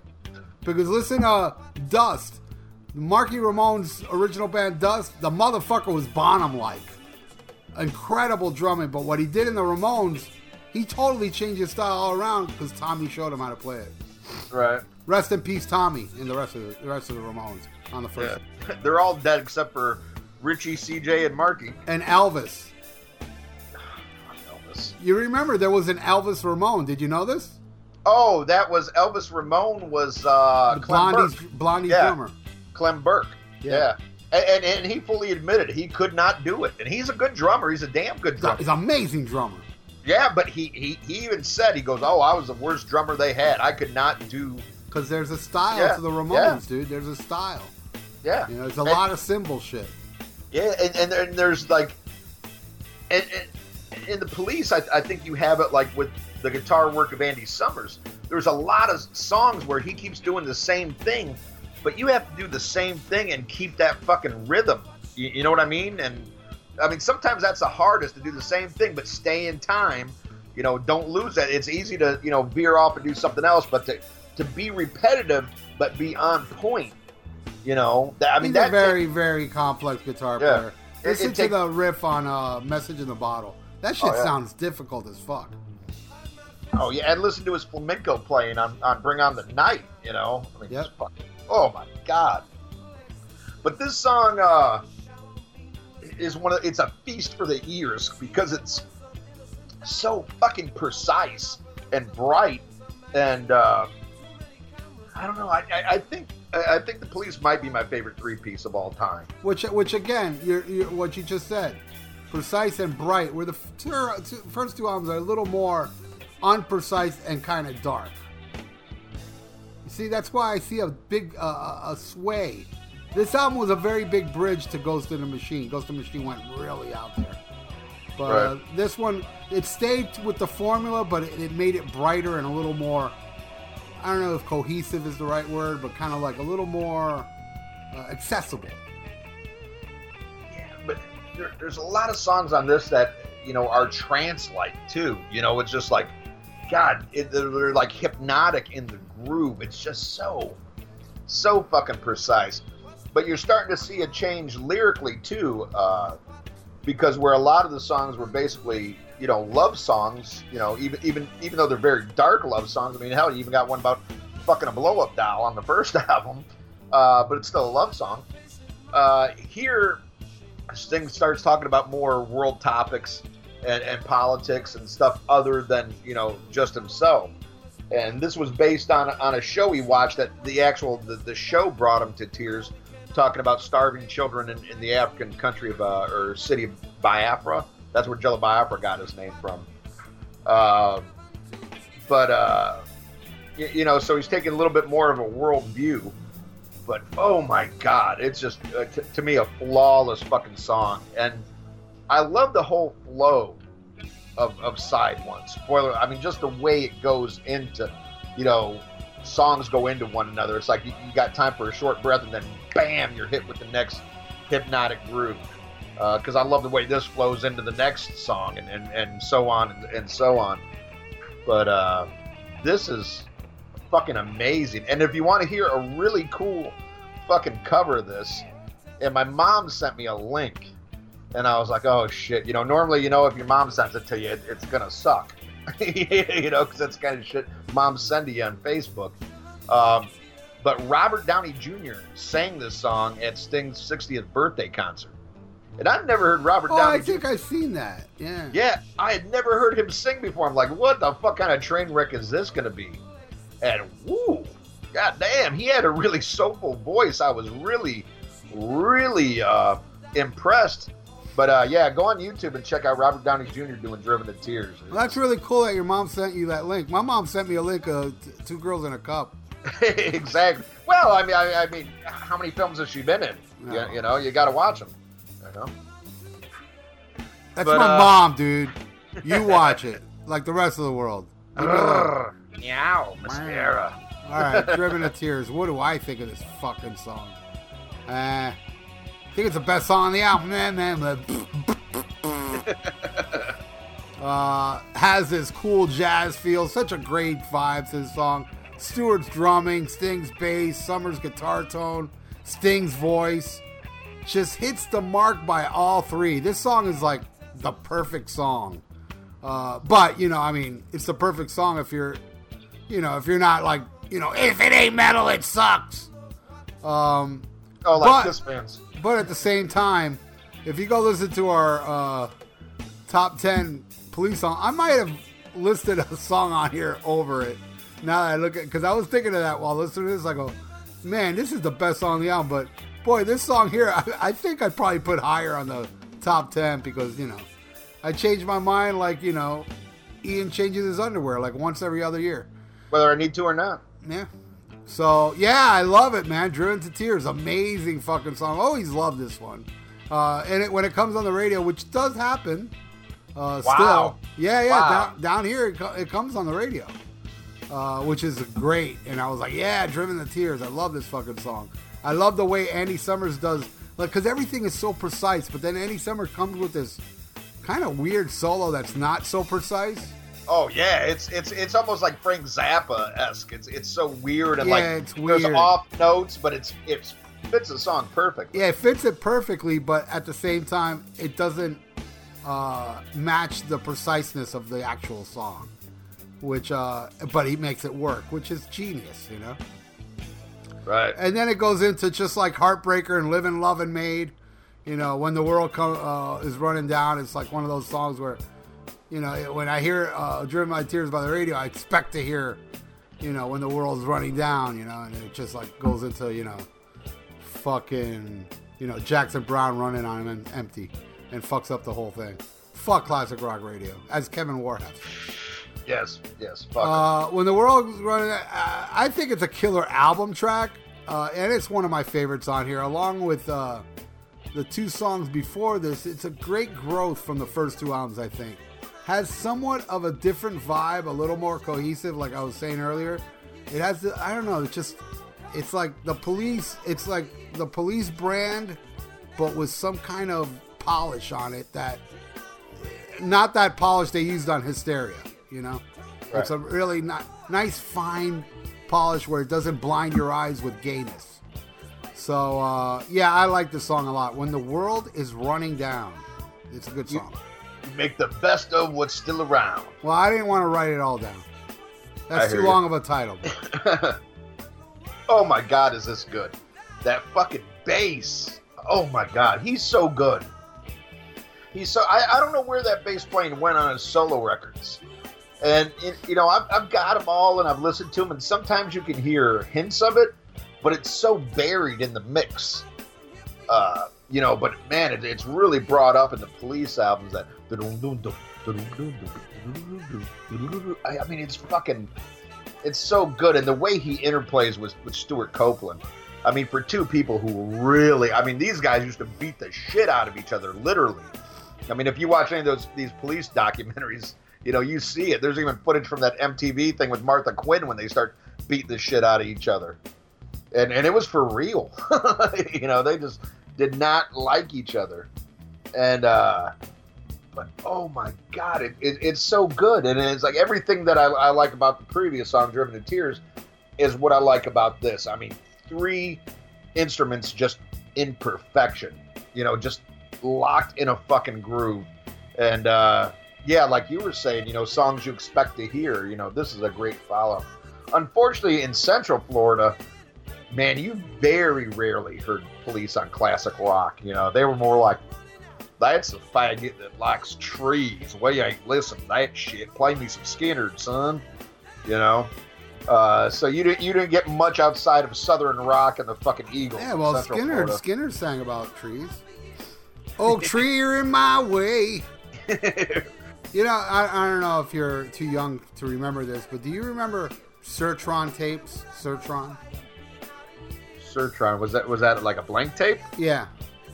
Yes. Certron was for the poor people like me. Uh, you can get like you know, it, it, didn't come in cases. It came in like a plastic bag. Three right, of them you, yeah. for a buck. Yep and with us and those Certrons would die. They, I mean, I don't, I don't have not one Sertron, but I used to have many Certrons as a kid because that's all I can afford. And the Police played a local show in 1978 or nine on the first album. They played the Agora Ballroom, which later became the Button South, which is where I saw the Ramones in 1980, and they and I saw them on stage. I don't know if I ever told you that story. But uh-huh. um, yeah, I was underage, and the bouncers in the back let me come in and watch the show from the stage, supervised by them. Uh, ed- end of the century show. That's what. Nice. Uh, anyway, so uh, the police played there, and it was broadcast live on WSHE, and I recorded it on Certron tape. And oh my God, I've looked for that bootleg. Greg Barnes, Mr. Bootlegger. Look out for that one. Um, Hallandale, Florida, Agora Ballroom, the police. It had to be 79, maybe 78. It had to be 79. I'm pretty sure it must have been 79. And uh, boy, it was a smoking set. And I do remember them playing. Um, oh, what's that song off the second album? Landlord. Uh, on that first album tour because it was the first album. Well, and, Land- Landlord was a B side, I believe. Yeah, they played it, but it was a B side on the second album, wasn't it? Right. Yeah, so they did play that at the show because I remember it was the first time I heard that song. And uh, yeah, I just wanted to bring up that man. I wish I had that recording because I do remember playing that fucking tape a lot. Well, as much as Certron would allow me to play it. That's fun, dude. I hadn't thought about those in years, but yeah, I remember that in, in, in the plastic packaging. They yeah, didn't yeah. have the cases. Yeah, yeah exactly. It's, it's fucking, and that's all I can afford. TDK, what the fuck? I ain't made out of money. Yeah, no, I used to I used to have that shit because I had the I had the big boom box with the dual cassettes, and, and I used to do that, copy tapes and shit like that, and yeah, sometimes that's all you could afford. But I, I know what you're talking about. You could you could even tell when you held it. It weighed about half of what a normal cassette yeah, weighed. it was good fucking garbage. and I also back then I used to have an eight track recorder. Wow. to this day, I still have my eight track of when King Biscuit played. Uh, it was Ozzy with Randy Rhoads. I still have that eight track. Uh, yeah, an eight track recorder. Believe it or not. So wow. um, I have an MP3 of that if you want it. Oh, I have it. Uh, okay. I have it actually on a CD called Another Tribute, okay. Where you know there were bootleg companies. Like I think that one was Oh Boy. Oh Boy was a really good bootleg uh, company that put out CDs. So I have that. It's called Another Tribute. I believe it was a Canada show. Uh, I could be wrong, but can, uh, can you believe though that cassettes are starting to make a comeback now. Yeah, that I, that that to me, man. You want to talk about fucking? You know, I get a lot of shit from you know. Well, no, not I don't. I can't say that I get a lot of shit, but I hear a lot of shit about vinyl collectors being hipsters. It's like, right. bitch. I've always been the only reason I stopped being a vinyl collector because they stopped making vinyl. Right. But around 2008 or seven, I started to get into vinyl again before it made a resurgence. I was right. out there looking for all the fucking vinyl I gave away because of the CDs because I got right. sucked into the fucking uh, hoopla of oh this is superior to uh, vinyl and you know my mistake was the first time I bought CDs. Uh, one of them was Jimi Hendrix. All um, Are You Experienced? and I put that CD in, and all of a sudden I hear like Jimi Hendrix's voice coming out of the left speaker with no crackles and pops and so clear, and I'm like, they're right. Fuck vinyl. You know what I mean? So I Right. gave away all my vinyl. Well, not all of them, but a lot of them. And then uh, around 2007, I went on the hunt to get all my vinyl back, and it was hard to find it online back then, even on eBay. People weren't Right. selling that much vinyl, you know. And now the great uh, 180 gram is back. A lot of people, I've seen some guy, who was it? So some guy was bashing 180 gram, saying it doesn't have the warmthness of the original. What? Oh, yeah, I'm retarded. like, I'm like, uh, But boy, we sure went off there. That's what this Yeah. show's all about, though. yes. Unlike our copycats, who suck. Yes. All They, right. they have no experience. They spend all their time at home. They don't go out or nothing. They're losers. and on that note, uh, we'll go into the fourth song, which they had to change the title due to threat of lawsuit. Uh, it ended up on the album as Canary in a Coal Mine. Well, what was it called? Originally, it was called White Trash Childers in a Coal Mine in West Virginia. You mean Get- they had pull back then? Getting railroaded by a bunch of brothers. It was a long time. Oh, because of the race factor. Yeah, I see. It was politically incorrect. Well, no, no, no. What, what it was was people in West Virginia were ashamed of the Childers. Oh, they're the ones that sued. Yeah, people in West Virginia. Hey, hey, we don't claim those Childers. Wow. But uh, I love this song. To me, it's a little bit of, of ska brilliance. Well, you Uh, just can't handle when somebody doesn't vote for the party you wanted to vote for. You're wrong. Your That's right. facts are wrong. I voted for Trump because he's bringing back coal and Certron cassette tapes. Oh, then, I, then I'd start really aiming. Trump. I'll join your party, dude, if he brings back Certron. no, nobody needs Certron. Can you imagine 180 gram brought to you by Certron? that would suck. Oh God. Uh, but uh, I, I love this one, and, and and this is a prime example. I was talking about um, Andy Summers being able to hit that that that that same riff over and over, you know, just that same strum, but so fucking precise. Uh, but but this is this is them. I mean, they, they already you know did a lot of reggae, but but you know in, in England, you know, ska was the thing too, which was basically white kids doing reggae, but just a little bit faster. And uh, I, I, I love Canary in a Coal Mine. Basically, talking about, you know, you're just a bitch who never leaves your house. You, you know, uh, you're so afraid of everything in the world. You know, you're just basically a, a, a pussy who who never goes out besides your front, you know, outside your front door and experiences life. And I, I love it musically. I love what it says lyrically, and uh, I think it's a cool song. What do you think? I think it's the greatest ska song ever written because it doesn't have annoying trumpets and sax. It's such a fun song, and I could be wrong because I never go revisit our episodes. But I bet you anything, I probably put "Canary in a Coal Mine" over "Driven to Tears" in the top ten police songs, which is wrong. But Oh, yeah, well, I this will be my second favorite song on the album. I, and the funny thing is, I figured you were going to shit on this one. Oh no, no, I, I, it's definitely my top ten in that episode we did. Definitely. okay. Oh, I absolutely love "Canary in a Coal Mine." Second Well- favorite song on the album. Well, I'm like a lot of our fans. I only listen to the Kiss episodes. Uh, I've, I've never heard that police episode. I only like- listen. I only listen to the REO one over Yeah, and over yeah. and over again. I'm one of those children in a coal mine just getting railroaded by the fucking Harlem Globetrotters. Children's in a coal mine. Oh God, what a fucking idiot! Uh, and, and, and here, here's the thing: I got to bring this up to, to, to shame this douchebag. So, so you know, a lot of you loyal listeners know he he left the Facebook page over uh, you know my politics, which really never came into. If you follow my personal page, you see my politics. But the only time I got political on the Rock and Metal Combat podcast page is where I put a Guns N' Roses video where they had a Trump pinata, and he quit over that shit, defriended me, all the, all this fucking shit. So he don't want to know me no more. but then he creates a fake profile and joins my fucking Wadzilla World page. Well, that that's up for debate because also I heard that fake fo- profile uh, belonged to somebody else. With our good friend, which we would not mention, checked the IP address and said it came from this person's town. That wasn't Justin Childers, so that's up to debate. We can't really say, but I will say this: that person is one of Justin Childers' little, you know, ass kissers. Right. So if he's listening right now, he's probably shaking his boots. Yeah, we know who you are too. Yeah, we. I think it's that person. Just you know. You think it's him more than Justin? Well, Yeah. either either way, one of these people.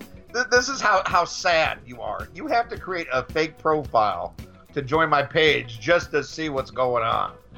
You know, and I, I find that very sad. Well, That's- you know, I mean, look, look. I'm not on your Justin Bashan team, but I, I'll agree with you on this. Even if that's not Justin, sure did sound like him with the comment you told me that person left. Yeah. That's that's what Justin feels about you. Yeah, yeah. It, it, it sounded just like Justin, but then again, it could be this other person because I know his his politics too. E- in either way, I find it very sad. Oh, he's got the same politics. Oh yeah, oh yeah, by far. Mm. But I find it very sad. Like like you have to do that. Like You don't I- know my politics, though. that's why we still got a show. I got a feeling. I got a. But even if we don't, I don't give a fuck, dude. You, you know, there, there's nobody has more different politics than me and fucking Bushy. I'm Reagan Youth, motherfucker, and I know we have a problem with that, but you were too drunk to remember that, Ian. I brought up Reagan when you were extremely Oh yeah, yeah. I don't care for Reagan either. Yeah, yeah, we were you, we were extremely sloshed. I mean, you were. I was buzzed on the movie thing, on the movie thing, and I brought up how much I love Reagan. Then you went into his tirade. I was like, next movie. Yeah, fuck Reagan. But but but at the same time, you know, I I I liked Reagan when I was a kid. Um, all right. Well, next song, "Voices Inside My Head." Uh, I love the dark, sinister groove in this, and it's like trance-like uh, because there's really just like you know a, a couple of lines that are repeated throughout the whole song, but uh, it just has this hypnotic beat that goes over and over again. And normally something like that wouldn't grab me. Like you, you got to have something a little bit more. But on this one, it fucking it works for me. It, it, it works for me just because of the groove of it, and and, and the trance like state, and and the, the the sonic purity of the song. I mean, when it comes through the speakers, it just it's like magic. I don't know if it would work live um, like a lot of their other songs would, but on on on record, it sounds really good, and uh, I get the effect of it. But I see where it might not be a good live song, but it definitely works on here, in my opinion. What do you think, Ralph? Well, this is the one song I'd say that harkens back to Reggatta with that "Bring on the Night" kind of vibe. Uh, Right. Just nowhere near as good. Has that just Jamaican Bob Marley kind of vocal melody with that annoying cha cha cha. Yeah, almost kind of reminds me of Masoko Tanga too, off the first album. Yeah. Well, this song does nothing for me except give me gas. It's Oh. repetitious and and I wanted it to end. I don't like it. I'll go to the next okay. one. Bombs Away. Ooh, great drumming on this one. Another fun song. Has a very junior high vibe to it in lyrically. It's like it's like a kid comes home with a you know homework report on Afghanistan.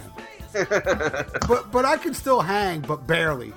Uh, I could do with or without this song. It barely scratches the surface of interest for me.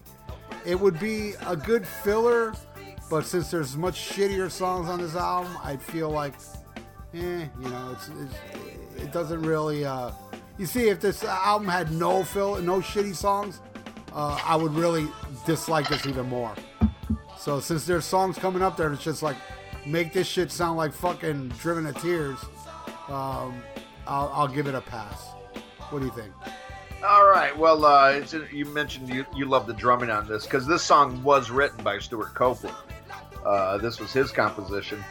I love it. It's kind of got that, uh, you know, musically and lyrically, it's got that "It's the end of the world" uh, and I feel fine kind of thing to it. Yeah, that's I like that song. I, I love it. I love it. REM. Yeah, love that song.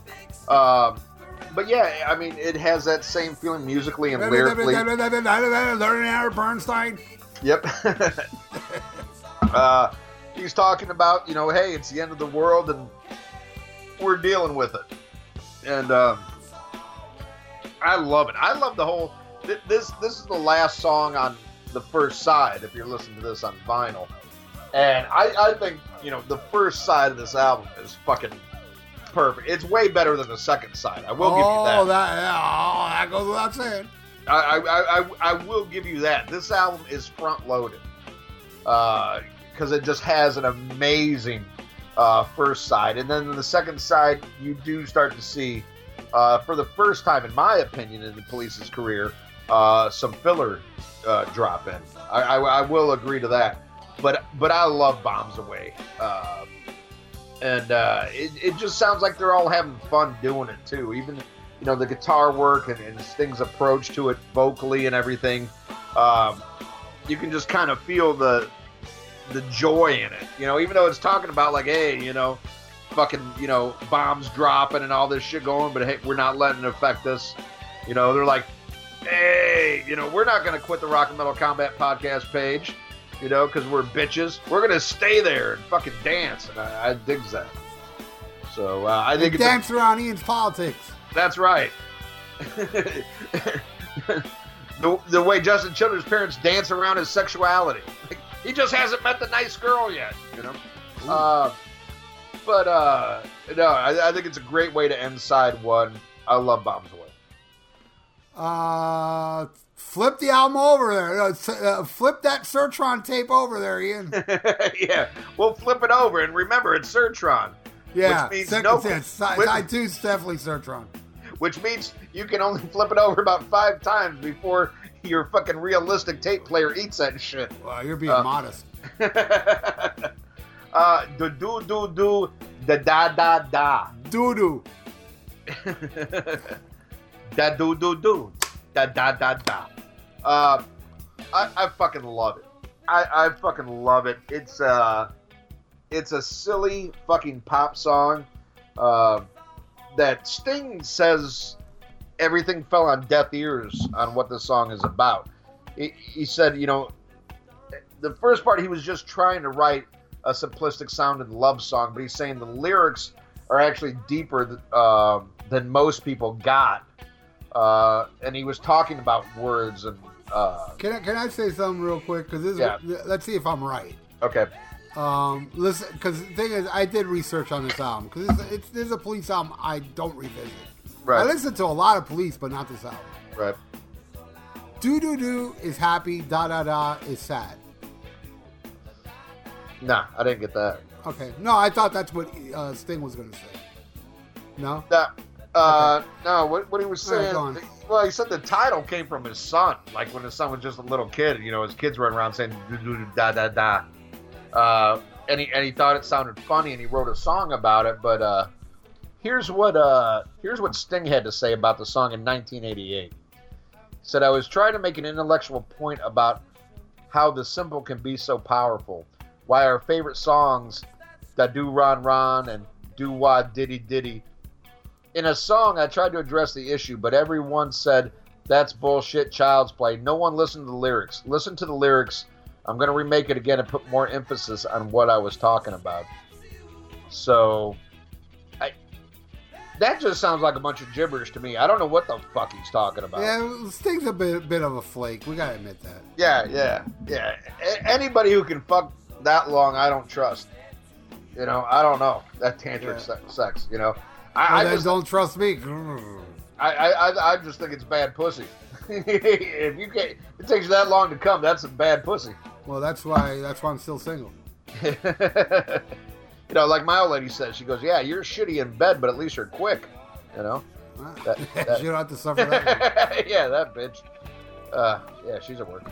Uh, but there, there's just something about it, and and and and keep in context. I mean, when this song came out, I was what six years old, uh, and it was just a fun pop song, and it was fun to say do do do do da da da. Uh, so where were we? Oh yeah, you were gonna tell me how much you hate the do do do da da da da. Yeah, well, no, I really don't hate this song. Um, it it has warmed up to me, And when it go inside me, you know, a little thing that leads up to the. You know, and I, even- I even like I like the song, dude. Who, who am I bullshitting? I just it was just like one of those. Ah, this ain't no message in the bottom, Roxanne. So fuck this album. Right. But but you know, it's not. It's a nice little pop tune, and uh, boy, it's it's pretty easy to make a song look good on side two. Let me tell you. Well, y- you know, I, I think it's, it's kind of it's when the, the lyrics are so uh, funny. It just shows you how far you can get with a good beat and good music. That that sometimes you can just say some do do do da da da da da shit, and it doesn't matter because the music is so strong and catchy. You know, I I, I don't find any inspiration in this song lyrically. I, I think lyrically it's a very weak police song, wh- who I feel have some great lyrics. This is not one of them, but it is a good song. It has. It also reminds me of Pearl Necklace for some reason.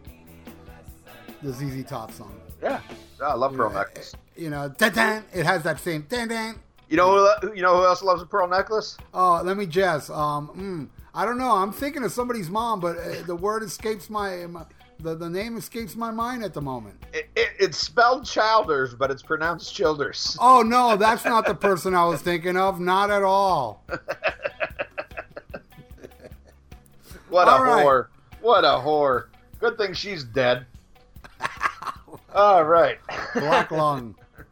yeah, black lung. When the uh. dick's that fucking long, it hits your lung.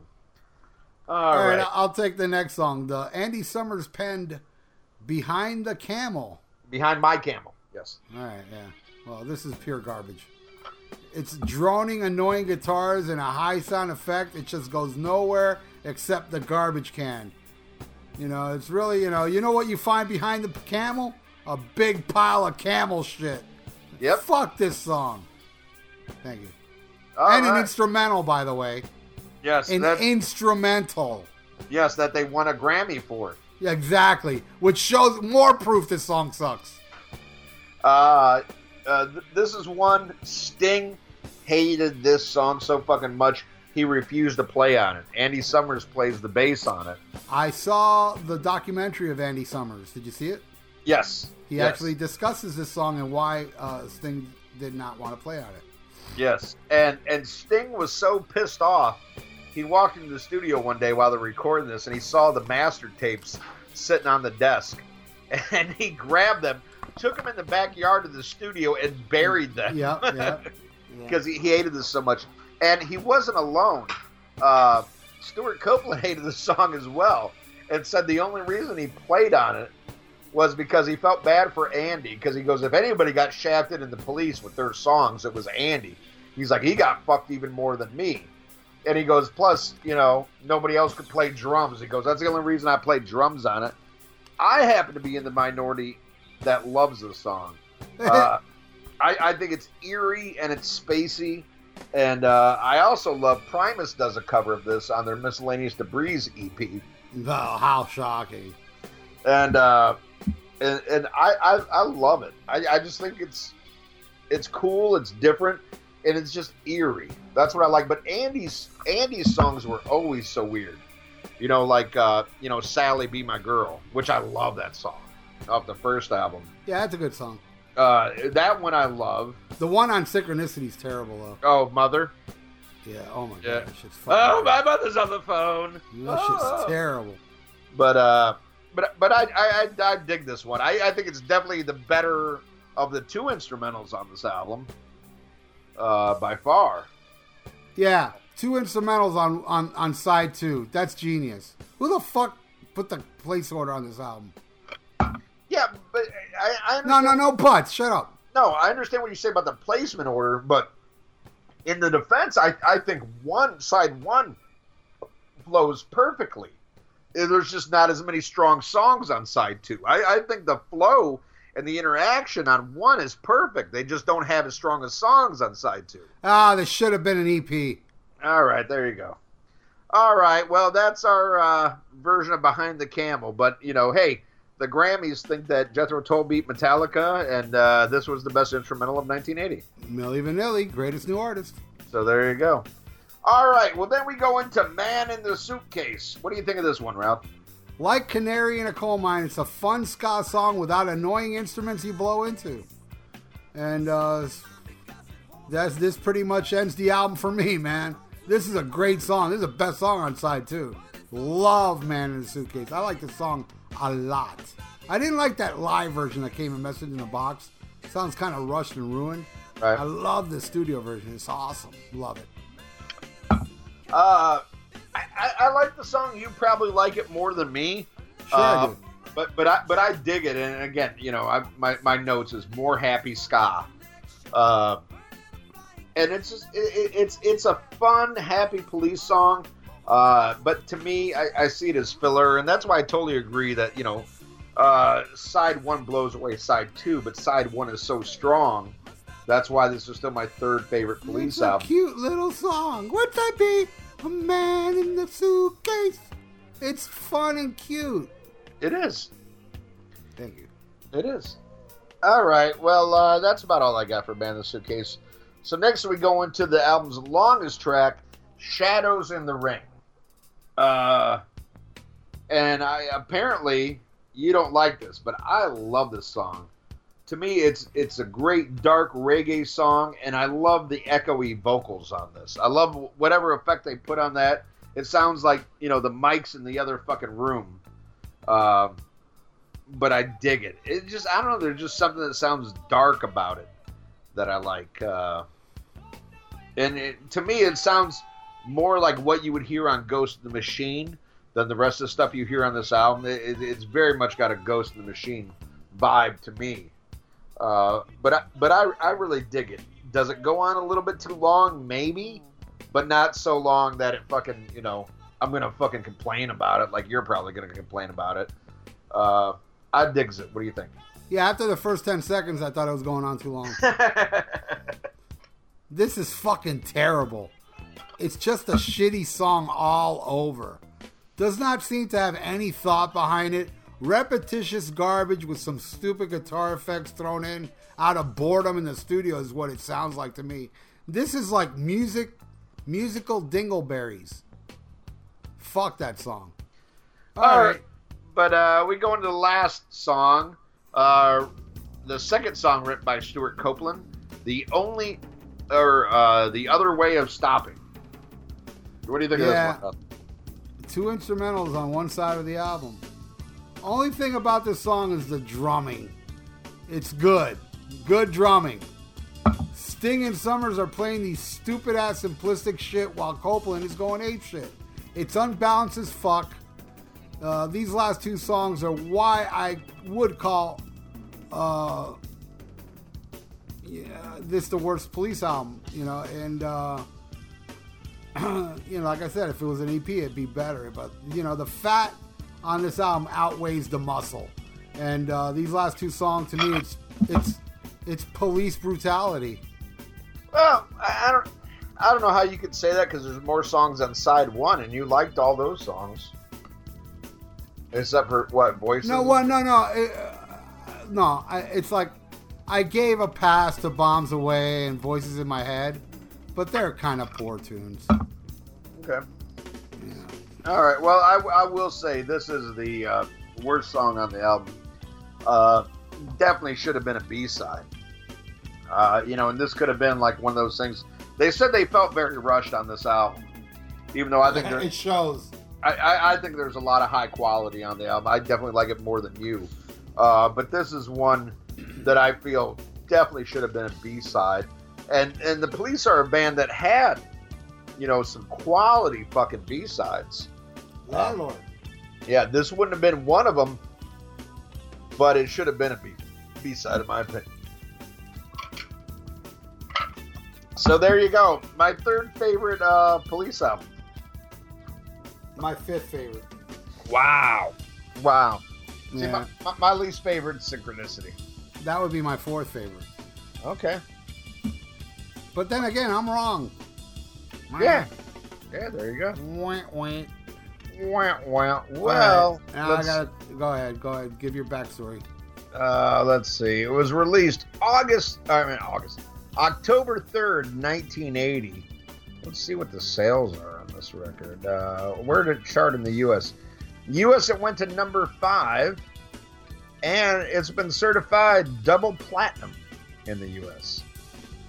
Uh, so there you go. Definitely, I I, I think. Uh, like I said, I think the first three have something that hold them in common, where Ghost in the Machine and Synchronicity are just, you know, way off the charts, all over the place musically.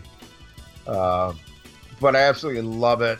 Got it on vinyl, and I've got a, a vintage copy on vinyl. Uh, sounds amazing, but this is a band I really, really want to see some nice 180 gram, you know, from the original source tape uh, material copies available. Uh, I, I, love this band so fucking much. I know eventually in the history of uh, the Rock and Metal Combat podcast, we will do every studio police album uh, when we get time to it. But uh, this is one I picked to do, and uh, I thank you, Ralph, for for agreeing to it. Well, I mean, as much as I give this album shit, I, I love the good songs and I love the police. And yeah. I saw the police on the Synchronicity tour. Oh, I never got to see the police. Even on, yeah, I know. Even even on you were wrong. I know. Even on the, the reunion tour, because of when I was moving to New Orleans, I, I unfortunately I missed both the Florida and the New Orleans show because I was in the middle of moving, and uh, and uh, that's something I got to live with because I don't think that'll ever fucking happen again. But who knows? I never thought the reunion would happen again. But yeah, they're they're so old at this point. I, I don't know what the fuck. you know, I don't know if we'll ever see another one. I, I, I doubt it, but you know, I still have the albums to listen to, and there you go. I saw him with the Fixx. One thing, one thing leads to another. Oh, I fucking love that song. Of course you would. You don't like Again, it? Again, I'm wrong on that one. Yeah, of course. You don't like it? Nah, I'm wrong. I hate it. Oh, okay. Fucking garbage. Okay. Red skies at night oh, oh, oh, oh, oh, oh, oh, oh, oh, oh, ding, ding, ding, ding, ding, ding, ding, ding, ding, ding. So 80s, so gay. Oh, I love gay 80s. Yeah, I love gay 70s. REO, bitch. Yeah, exactly. Ah, exactly. That, All that, right. That shit's fantastic. Yes, it is. So you got a pick of the week there, dude? I do have a pick of the week. Uh, an, al- an, an, album that I cannot, well, it's not an album, it's a box set, but it's something I cannot recommend enough. And it is the police box set, Message in a Box. Yeah, I have that. Yeah. You know, you know one thing, uh, Andy Summers got really pissed off about the release because when they released the, the box set, it says, uh, featuring every song the police ever recorded, and Andy Summers says that's not true. Though where the fuck are the songs that aren't on there that were never recorded? Because, you know, I would like to know, right? Yeah. Because supposedly there's uh there's more police songs because you know basically that box has every album and all the B sides and live tracks. I mean, it's a that's a great box set. I ain't slamming it, but Andy Summers is speculating is, is telling us that no, police actually recorded more than that. We'll never know. All right. Well, I will say it, it has not only every police studio album, but it has all the B sides that were made, you know, that were officially released. And a lot of them are worth hearing. I mean, and a, even pre Andy Summers stuff. Yeah. Yeah. I Which mean, is really good. Dead End Job and stuff yeah. like that. Oh, yeah. Heavy as shit. Yeah, yeah. Very heavy shit. Punky, heavy. Good stuff. Yeah. Yeah, so it's definitely worth getting, and it's very affordable now. Um, but uh, yeah, yeah, check it out. I mean, because it's just it's a great overall, and like I said, there's a lot of B sides uh, that that I knew. You know, like I grew up with with my dad's albums, but then when I became of age, I bought the box set. So a lot of the ones that were B sides, I didn't realize. I just thought, oh, what album's this on? You know and when I listen to the album, I was like, oh, I want to hear that song, you know. So it's it's definitely worth picking up. And like I said, besides the B side, some great live shit, some early shit that's definitely heavy. Um, and and I think it's a you know the perfect place to start. You know, fucking get it because then you got everything and then some. You know, and and the, they got some good live albums out there too. But I would I would recommend Message in a Box, the complete police recordings, even though supposedly it's not complete. So what's your pick of the week there, Ralphie boy? My pick of the week is also a three piece band, a little old band from Texas. And I'm not talking about that stupid eliminator recycle fucking drum machine bullshit. Ugh, I'm talking about the real ZZ Top. Yes, sir. When back when they had this drummer called Frank Beard. Yes, You know, later they got this drummer called fucking uh Twinkie. what was the name of that movie? A short circuit. Yeah, Johnny Five. Before they got short circuit on drums. Johnny Five is alive. And I'm gonna go with that ripping album, live album, Fandango, bitch. Oh, that was recorded here in New Orleans at the warehouse. Uh, fucking uh, Pink Floyd played there. The you know the Grateful Dead. That's where they played when they got their uh, they got busted. That they talk about in Truckin'. They played at the warehouse. It was a legendary venue that unfortunately got tore down in the in the early '80s. Oh, they mentioned trucking in that song, in, the song trucking. Well, in, in, in, in Truckin', when they're like busted down on Bourbon Street. I see. I never got that far into the song. I always pass out like the first ten seconds of that boring ass song. But uh, but yeah, they they got busted for drugs here while they were playing at the warehouse, and and that that's a great great live album, and you know plus some studio tracks on it. Great pick. Hell yeah, ZZ Top, baby. When I was a little kid, man, you see, this is something that y'all get off my lawn. Kids will never understand. There were two bands back in the day that nobody, nobody ever said anything bad about. ZZ Top and ACDC. Those two bands I never ever, and I even heard people talk about the Stones, Zeppelin, Beatles, you name it. But ZZ Top and ACDC were two bands up to 1980 that nobody ever said a bad word about. They were the most respected bands back then. But now we live in a generation, get off my lawn! That Yeah. just sucks. All right, well now it's time to get into fan of the week, and fan of the week this week is Justin Childers' mom! she she's just a fan of cock, uh, and what a fan. She, every week she is the fan of the week on the Cock Podcast. And the funny thing is, Justin Childers' mom has a cock, but uh, you know that that's not enough. you know, she needs more. Uh, but no, this week it is George Robbins. George Robbins? Yes, George Robbins is uh, newish, at least you know in in my uh, uh, view of the Facebook page. But he leaves plenty of posts and comments, and that's what we look for. Uh, you know, we're starting to be more selective of who we let in.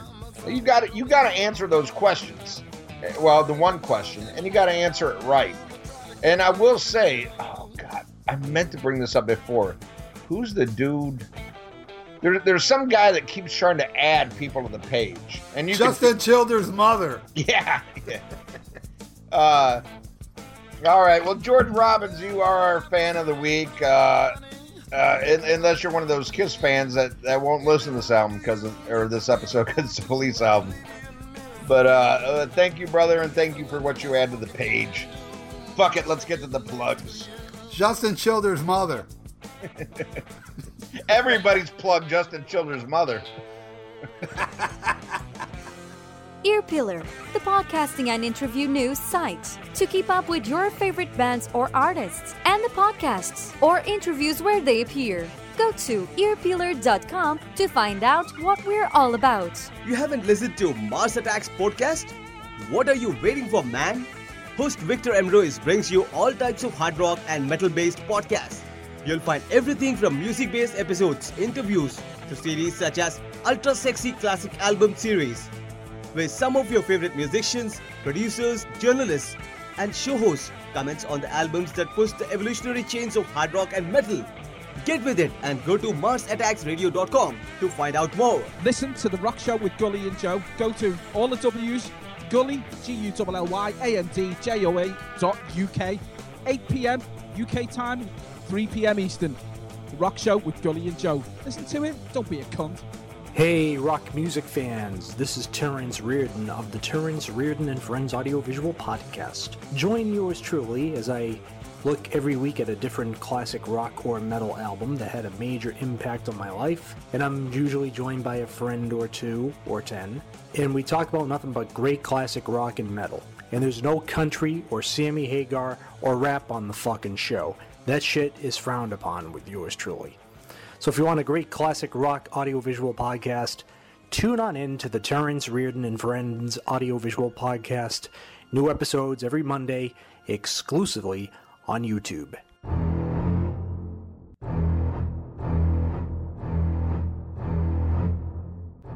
Tired of your long commute and boring workday? Well, join Brian Davis and his gang of movie buffs as they talk about a different movie subject every week on Damn Good Movie Memories. We discuss movie themes like our favorite movie villains, favorite soundtracks, and worst movie remakes, and much more. Check us out on iTunes and Podbean at damngoodmoviememories.podbean.com. All right, Kiss Army. Since 2007, you've been getting Podkissed, the Kiss audio fanzine for your ears.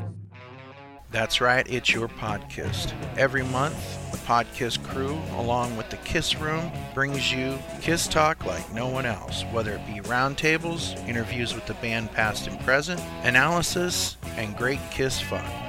Hi, this is Ace Frehley, and you're listening to Podkiss. Hi, this is Bruce Kulick, and you're listening to Podkiss. The Podkissed, the Kiss audio fanzine for your ears.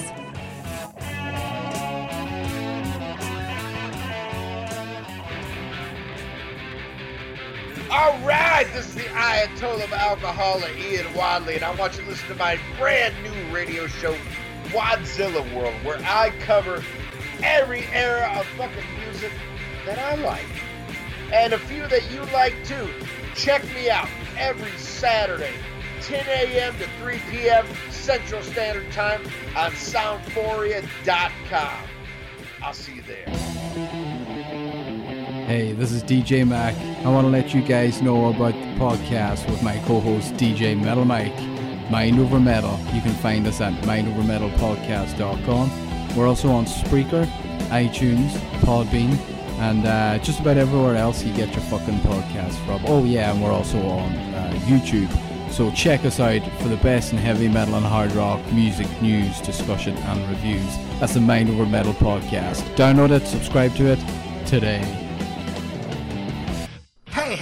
You want your own radio show? Well, you got it. On Thursday nights here on that metal station, join me on the Dr. Fuck Show. Go in the chat room and I will make you my co host. That's right. Everybody that joins me in the chat room, I discuss whatever you guys want to talk about. I'll mention your name, I'll say what you say, and we're going to go back and forth. And I'll even fucking play whatever request you want. Unless it sucks then I ain't playing it because my show rules and only songs that rule is allowed right here on that metal station. The Dr. Fuck Show airs live Thursday nights at 8 p.m. Eastern. Then they repeat it on Sundays at 1 p.m. Eastern. Hope to see you there. Well, no, no, fuck that hope. I better see you there, motherfucker. Are you ready for the hottest new podcast out there? Check out the Vieira Vault, featuring none other than Dr. Fuck Ralph Vieira. You will hear personal stories and personal songs from the vault. There ain't nothing else like it. The one, the only, the original Vieira Vault on Podbean, Stitcher.com, and iTunes. Spreaker. God damn it.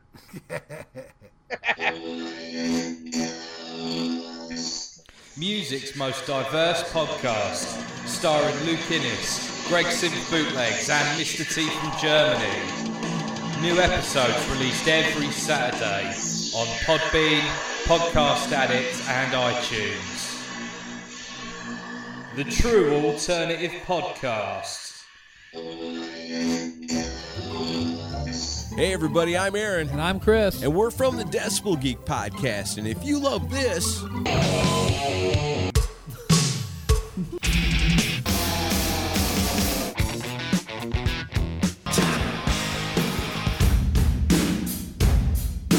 then you'll love us. That's right. Brand new episode every single Monday. You can find us on iTunes and at decibelgeek.com. And the best thing is, it's rock and roll and it's always free. All right. Well, if you enjoyed that episode, and if you did it, you're probably a Kiss fan who didn't listen anyway. So fuck you. Come back next week when we review whatever the fuck we want to review. Because before you know it, we're going to be doing fundraiser episodes again. No, no, no, we're not, dude.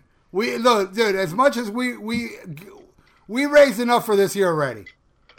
Let them take it out of last year's. Oh well, we're we're gonna up the price, but I, I think you'd be surprised who's gonna donate. Uh, fuck me. So get ready for the cure disintegration paid for by Bushy Yeah, right. in the coming months.